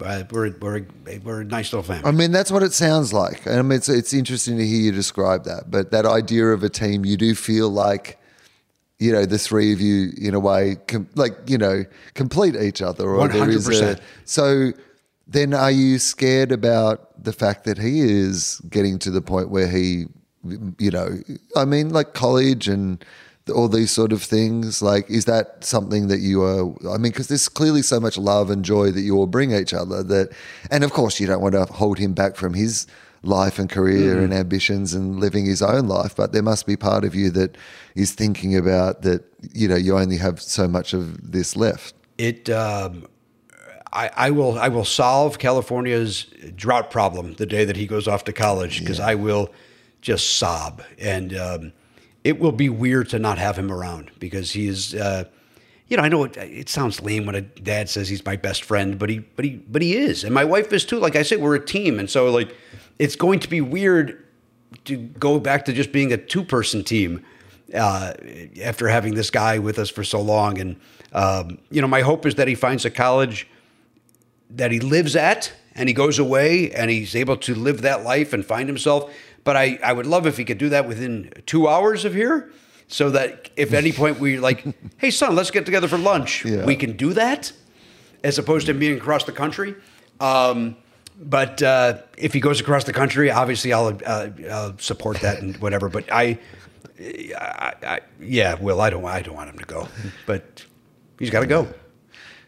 Did you have a like philosophy to what you thought your parenting like style would be? You know, now that you are looking at a slightly finished product, like did you did you have a philosophy about like what you wanted to put into the bucket that would become, you know, your child's ideas and you know ambitions and possibilities? Like was there Um, I- or was it just um, we're making this up as I think we're making it up, and just you know, Yeah. I just I, again, this sounds so hallmark movie of the week. Um, I did, we did, you know, we just showered him with love, and and not in a way of um, everything he did was perfect. You know what I mean? Not everything was great, and it wasn't. It wasn't that. Um, you know. Um, eh, you know, we certainly didn't. I get some somebody else might argue that we spoiled him, but um, I, I, I don't. I don't want to say that I didn't. Uh, that I just wanted to do it differently than my parents because my parents did a pretty decent job considering what they were going through in life. My, you know, my mom was 20 when she had me. My dad was 23. They were children. They were. I mean, that's that's a those are that's those are children, and uh, you know, so they did they did the best they could, eh, having then divorced and then remarrying and doing uh, and and they they supported me. They showed me love. They did everything, and and so when I say that I wanted to be different than what they did. I, I don't even know what that means, but I know I wanted it to be somewhat different than than that. I guess maybe not so much with the bickering and the yelling and all that. Maybe just not do that. And again, I'm guilty of uh, certainly guilty of still doing it. Um, I, How, how I- I like, I mean, clearly your son loves comedy. Yes, he does. Like, you know, not not every dad is lucky enough that their you know child shares an interest. Sometimes, like you know, the thing that your child is interested in. If you're a good, like, I mean, if you are the sort of parent who doesn't just make your child do the thing that they're interested in, right. you know, but. Is it a, a joy to you that he finds Oh, like I- you know that same sort of joy in comedy? I love it. And by the way, I am very guilty of being the other parent. He has gone to more classic rock shows. He does. He doesn't want to see Foreigner. You know what I mean? But I, I bring him. You know, well, hey, dude, we'll yeah, we'll you love Styx. Dad, I like three songs. No, that's uh, that's a bad example. He actually likes Styx, but um, I love, and I've said this on the show, Will, and I'll say it again. I love not only that, that he loves comedy and that we could share in comedy, both all three of us, again with my wife included. Um, I love that he that he likes good comedy. I'm very lucky that he understands the difference between a good comic and a not good comic. I've never had to lie to him when he goes, Dad, I just watched so and so special and it's great. And just go, Oh, great, son, good for you. And uh, it's always, Hey, I just watched John Mulaney. He's terrific. I just watched Nate Bargatze. He's terrific. I'm like, He's right. These are all great. These are great comedians. right. And he, uh, you know, I, uh, you know, Kathleen Madigan, um, Paula Poundstone. Uh, we, we went to see her live, and you know, he got it. He was very young when we took him to see Paula, but um, very grateful. And uh, I'm glad. I'm, honestly, I'm just glad he finds my stupidity funny. You know, that he can laugh at my junk. That, yeah, that's uh, really. I look, Jimmy. I've got so uh, uh, I'm aware of time, and I've got a few more questions that Well, are standard. So I'm going to ask Plenty, them. plenty of time. Um, We're good. Okay. Uh, so, firstly, what, what do you think happens when you die? Do you have a like a theory like that you Well- live your life by? Is there? Uh, you mean what's going to happen here on Earth? Like, how are they going to celebrate my life, or do, like what what happens Oh. to me? You know what I like is that no one has ever looked at it in that point of view. Like in 300 episodes, Wait, you're the first person who's ever. Everyone, every single other person just immediately leaps to like what happens to you when you, die. Like every single other person I've asked that question has immediately answered what they believe, either you know nothing or he- heaven or whatever you know, whatever their belief system is. You are the first person in 300 episodes who are like, you mean to everyone else? And I was like, oh, yeah, that is a good perspective. it's interesting that you thought about that first. Um, Well, they're going to be devastated. That's either course. really generous Uh, like, or about, like, you know, yeah. yeah, really self-involved. Yeah, like, will, they feel the Jimmy Pardo sized hole in their life? exactly. Like it, it's it's it's close to having my own funeral before I die, so I can see how they react. Um, it. Um, or you're right. Or I'm very generous. Like how will they? How will it affect life with me gone? Um, But all right. So to answer it the way that everybody else has, uh, I grew up Catholic, so I you know it was heaven was ingrained in me. Uh, that said, it's like as, as I've gotten older, I I don't I don't know. So I would imagine nothing. But I don't want to say that, and the off chance my dad listens to this, and then if he if he is listening, uh, we go to heaven. Yeah, I mean, I- every if I'm happy for like I, I obviously none of us know the answer, of so that's the first thing. And if and if believing something gives someone comfort, I don't want to take that away from them. I'm 100%. interested in um, what you think the meaning of life is. I know that's a big question, and I don't mean you to, to uh, but like, what gives your life meaning to you, Jimmy Pardo? When you Oh. think about this is my life and how it is lived, what is it that gives it meaning? Well, again, the, you know, my family and and uh, what gives it meaning? I guess. Um, Yeah. Like Just- I mean, but I even you what? family, like the family don't give it meaning. Like you No, right. give your life some meaning that the family.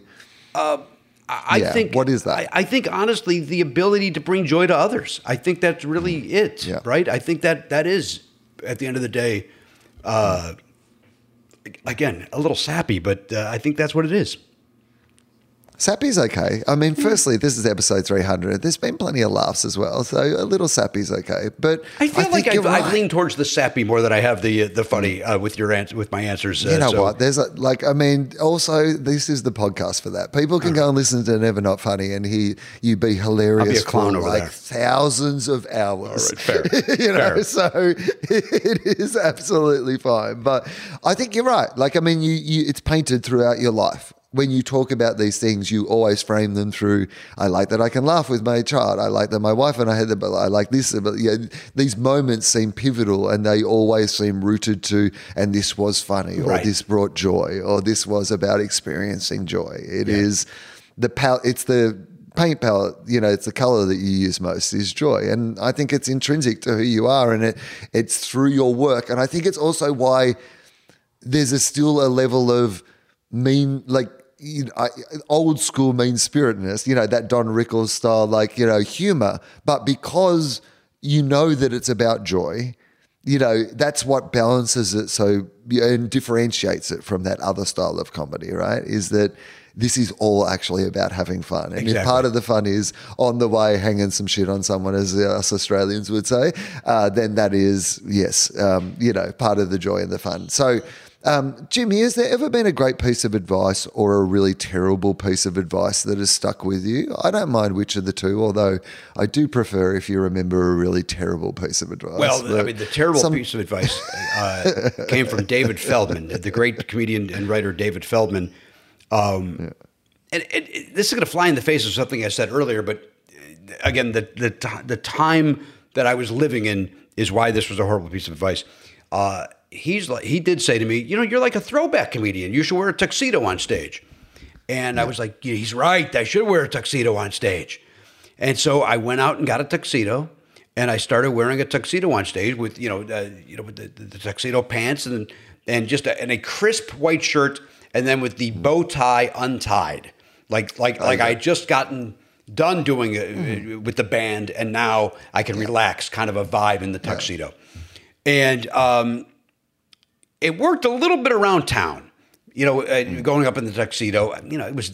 I, hated putting a costume on, certainly, but um, it worked around town. But then I would like when I go on the road, and I'd be like in Appleton, Wisconsin. Where's your belt?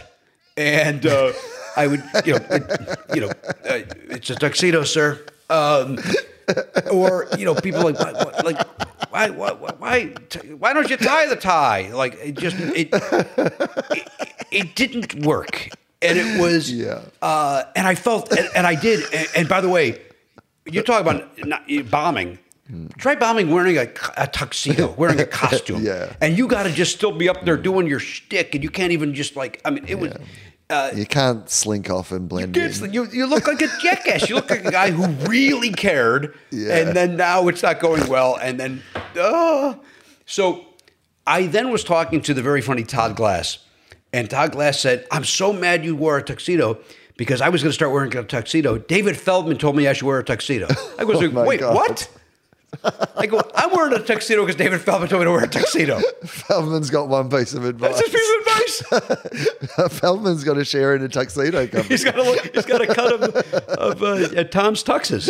Um, it, uh, but I was the dummy that did it. You know what I mean, like that. So, uh, but uh, like, look, is it horrible? But see, Is but wor- again, right. nowadays, this is that between two times, right? Because nowadays, if you were doing that, like, you know, it's got that kind of Paul F. Tompkins kind of Yes. vibe of like, you're like, no, this is the bit, and it would be hip. You know, there would be a lot, 100%. right? Yes. because it is smart and it is elevated and it is old school, but it's new school. Like it's not you're not telling old school jokes that you know wouldn't be appropriate by today's standards. You're like play, you're reinterpreting. You know that genre. form, Yes. right? It's a modern take on a classic, right? And So you you're know, saying I should would- bring the tux back? That's what that's you're saying. what Feldman's been emailing me during this interview, and he says, bring up the tux. just at some stage, if you can mention the tux. I uh, I told that story once. I was I was hosting it at Largo here in Los Angeles, and David was on the show, and I told that story before I brought David up. And I said, "This guy gave me the worst advice in the world." I told the whole story, and uh, he then laughed like crazy. And then maybe three years later, I hadn't seen him in years. Three years later, I'm doing a, we're doing a show, and he has his son with him, and his son comes up to me and goes, "You ever thought about wearing a tux?" And it was right, gorgeous. I mean, Gorgeous. That's good. That's a good life bit. Uh, the best advice I was given uh, also has to do with comedy, and it, Yeah. because the two I can think of immediately are, are about comedy and what we do for a living in our lives, really. Um, was Larry Wilmore, the great Larry Wilmore, who has gone on to produce and, and write on a, a zillion sitcoms. Um, I was doing, and this goes back to crowd work. This goes back to what we were talking about, Will, about about punching down and finding it.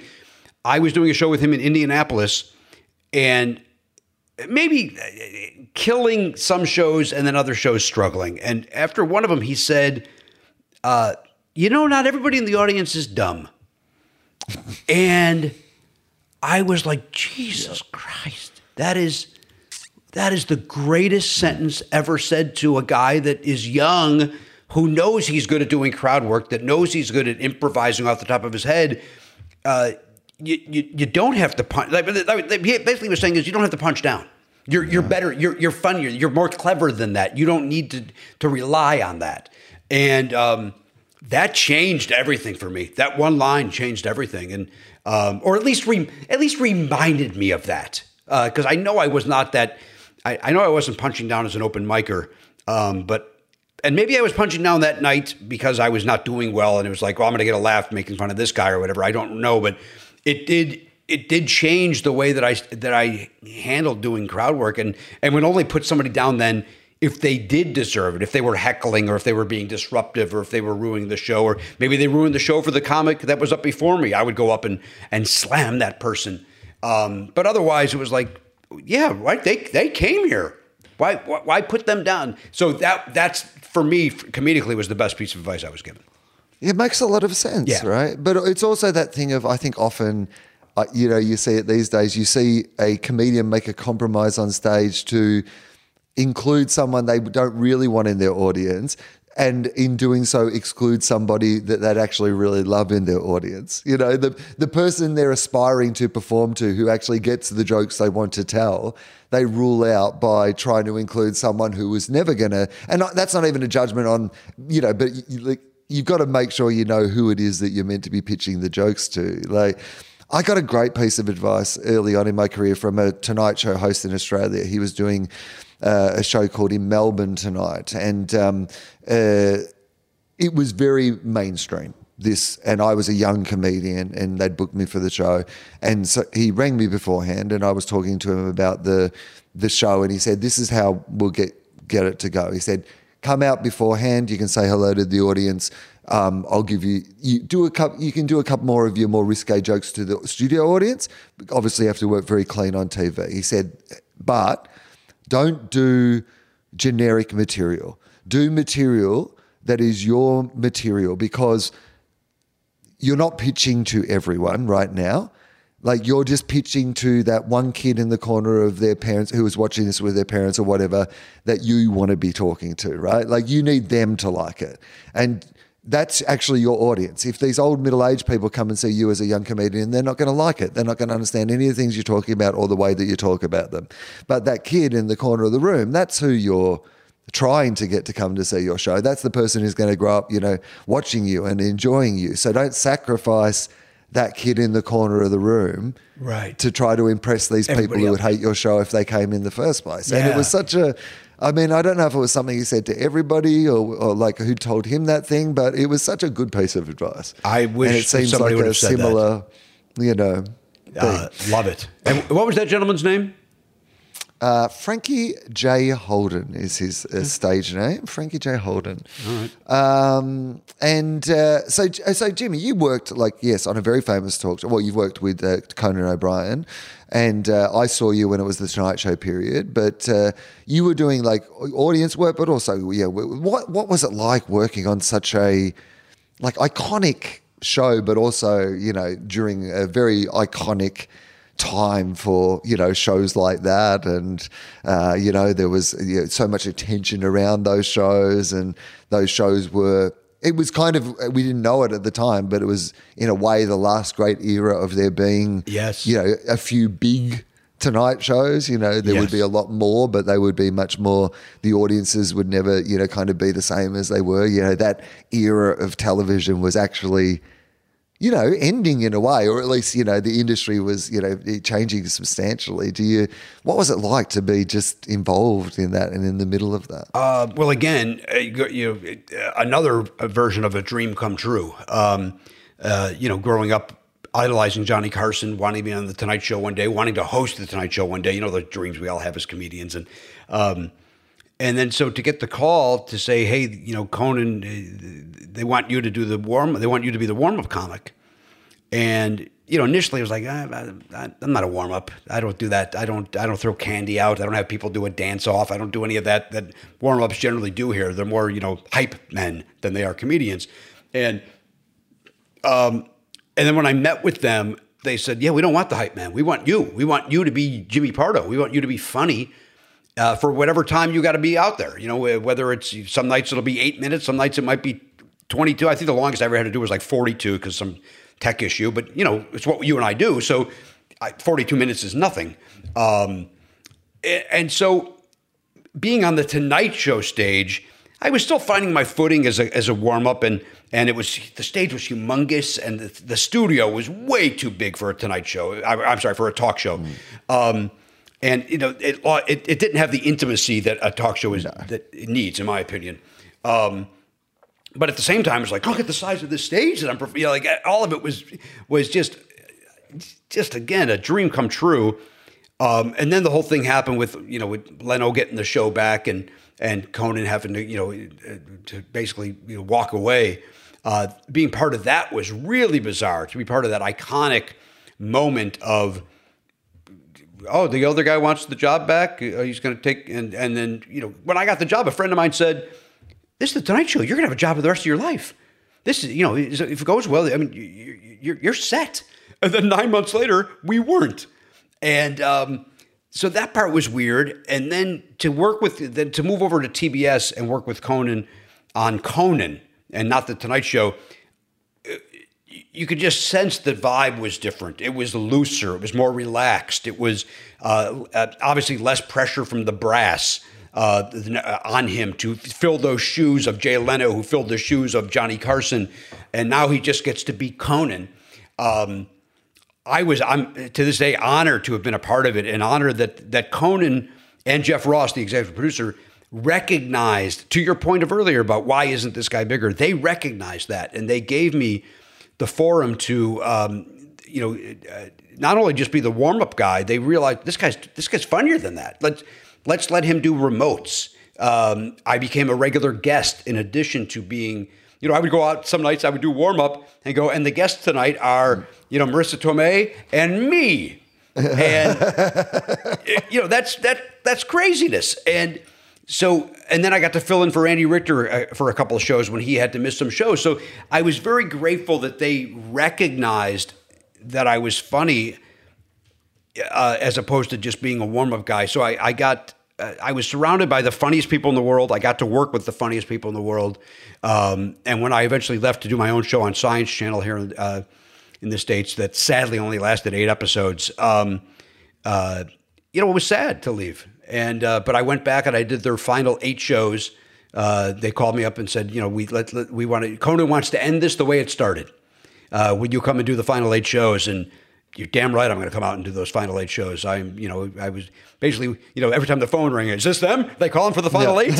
Um, uh, it, it it was I was I was so honored to to be part of that thing and and and for him to recognize the the funny and and you know become a friend and and be part of that world. It was great.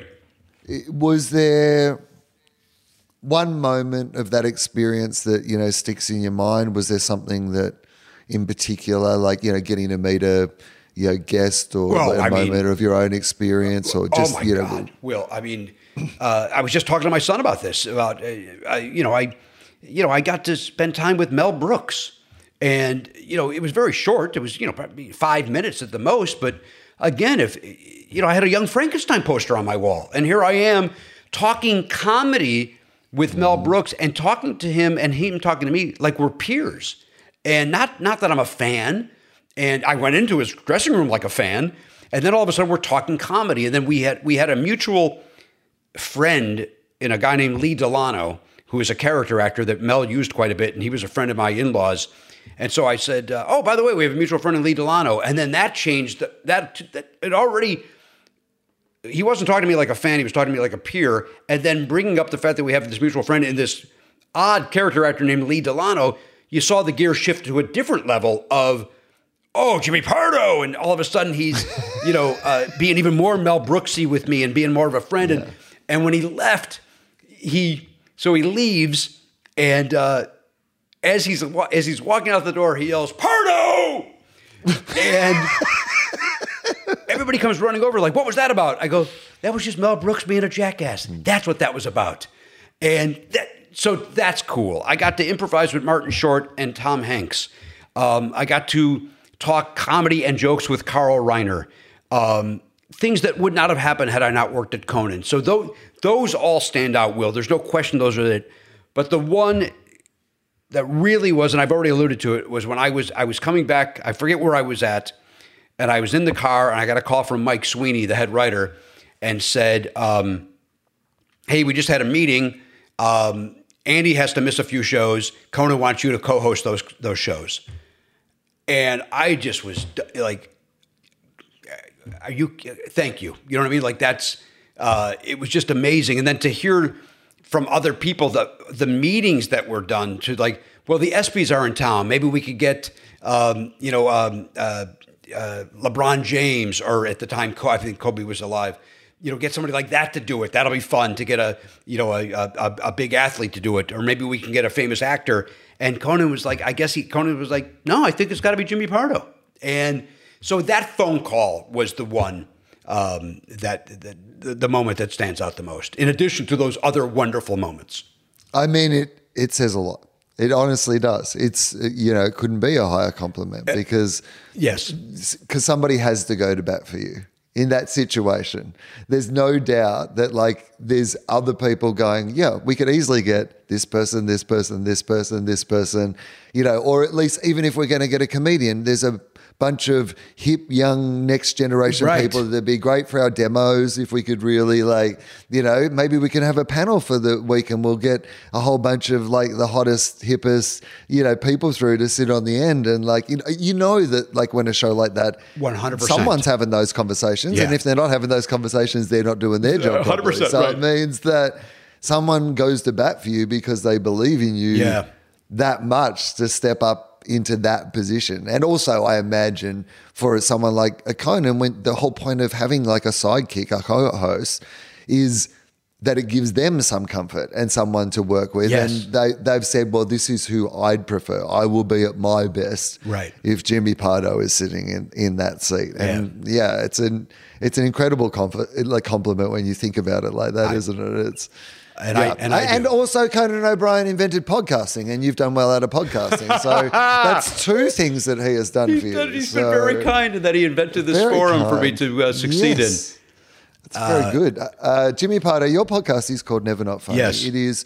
I highly recommend it. I highly recommend that people, if you enjoy it, please subscribe to it because there is so much extra content and the uh, it's so it's it's actually made us raise the bar on what we're going to provide our extra content because you know the level of particularly i just think that the episodes that are available for the people who subscribe are equally as good if not better sometimes than the episodes that are in the main feed. Mm. There is no sense of this is a diminished product because of where it exists. And in fact, sometimes, you know, I mean, well, there's no way to discern, is actually the truth. Like, you know, it's just that they all are great, you know. And so I, I think it's it's something that we're going to work towards even on our own show is like making sure that that bonus content that we offer is of the same standard to the stuff that's on the regular feed. I think it's Well, it's fantastic. You know what? Well, it, it, it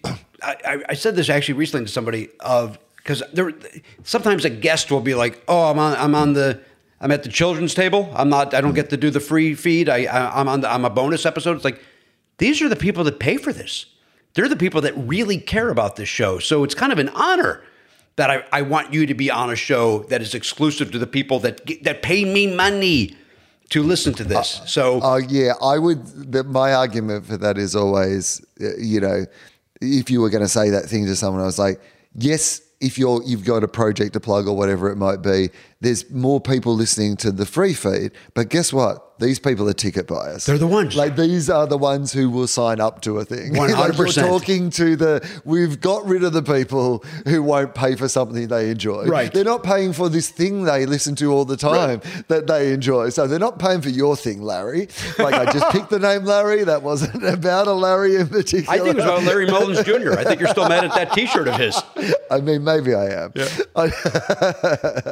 Uh, anyway, it's a, great podcast. Thank you. I, I thank you so much for coming on to do this. I have a couple more questions and then we're Okay. done. If you could just wake up uh, tomorrow, you don't have to do your 10,000 hours on this. You just wake up and you have this ability. It can be any sort of ability, you know, language, music, but like anything. Oh, you can be as crea- creative, creative as you want. I, I but would- like, I'll answer. I, could, I wish I could play guitar. Yeah. I mean, that's just Yeah. it. If I could wake up tomorrow and be able to walk into Guitar Center and pick up a guitar like those guys mm-hmm. do and just start playing, boy, do I wish I could do that. And I know that's. it's, I'm glad you said musically. That's it. Done. Because I can't play music. I can't do any musically thing. I, I wish I could. you just never had the sense because you love it and but you just never had the sense for making it I've tried. just- I've tried to. Yeah. You know, I've got guitars here at the house that collect dust. I got a bass within arm's reach of me that basically is a decoration. Um, Mm-hmm. I wish I could, man. I just. Uh, I, I don't know why my fingers won't do what my brain tells them to do. well i mean sometimes like you know you can appreciate something without having to do it and i think often you know with comedy i got into comedy because i loved comedy but being a professional comedian also takes away part of the joy of loving comedy Yes, right of course, yes. so to dedicate something as your life you have to take away that little bit that you can just be as just purely being a fan of something Yeah, right right. like and so sometimes it's nice to just purely be a fan of something I, you know I that's actually your uh, rationale. reframing of that Yes, thank you, thank you, thank you for that. I still stand by. I wish I could wake up tomorrow and play guitar. I hear what you I said. mean, but it's yes. very cool. I understand what you're saying. Yeah. Oh no. Uh, so okay, two more. Uh, I used to on my desk have a little, um, you know, it was as close as I had to an inspirational saying to remind me of something, and it, it asked me the question: What would you attempt if you knew you could not fail? And for me. That was just to remind me that I shouldn't be thinking about the outcome of a thing before I started on it. You know, like that I should. But if success was guaranteed, yeah. So I ask you this more hypothetically: if success was guaranteed, what was the th- what is the thing that you would attempt?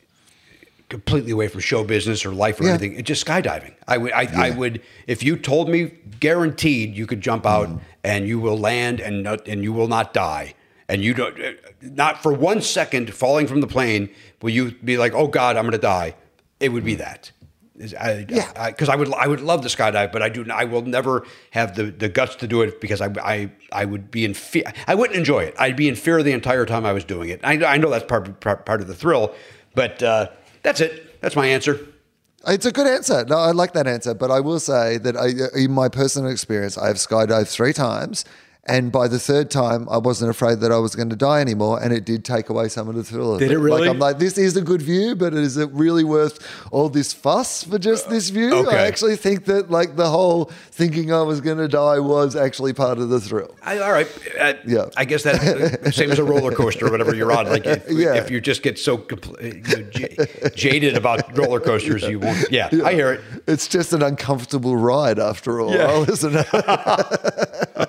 One hundred percent. So, uh, last uh, question. Yes, sir. If I, uh, it's a time machine question. If you had a time machine, you could do a round trip.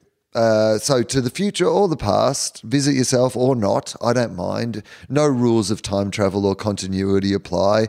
You have no social responsibilities. You don't have to go back and kill, Kill Hitler, Hitler. on Okay. behalf of, uh, unless your particular passion is to kill Hitler. In fact, I would not deny it. I'm not here to say you can't give it a go, but let's just assume that this is just hypothetical for your own sake. Don't have to do something good for humanity. Just where would you like to go in a time I machine? would. Uh, I will uh, use what you said. I will. I will revisit. I will visit myself, and just say, um, trust yourself, be yourself, and Don't wear a tuxedo. and, and for the love of God, don't wear a tuxedo. whatever anyone tells you, do not. do not But- wear a tuxedo. Uh, just just believe believe in yourself more. Don't second guess everything.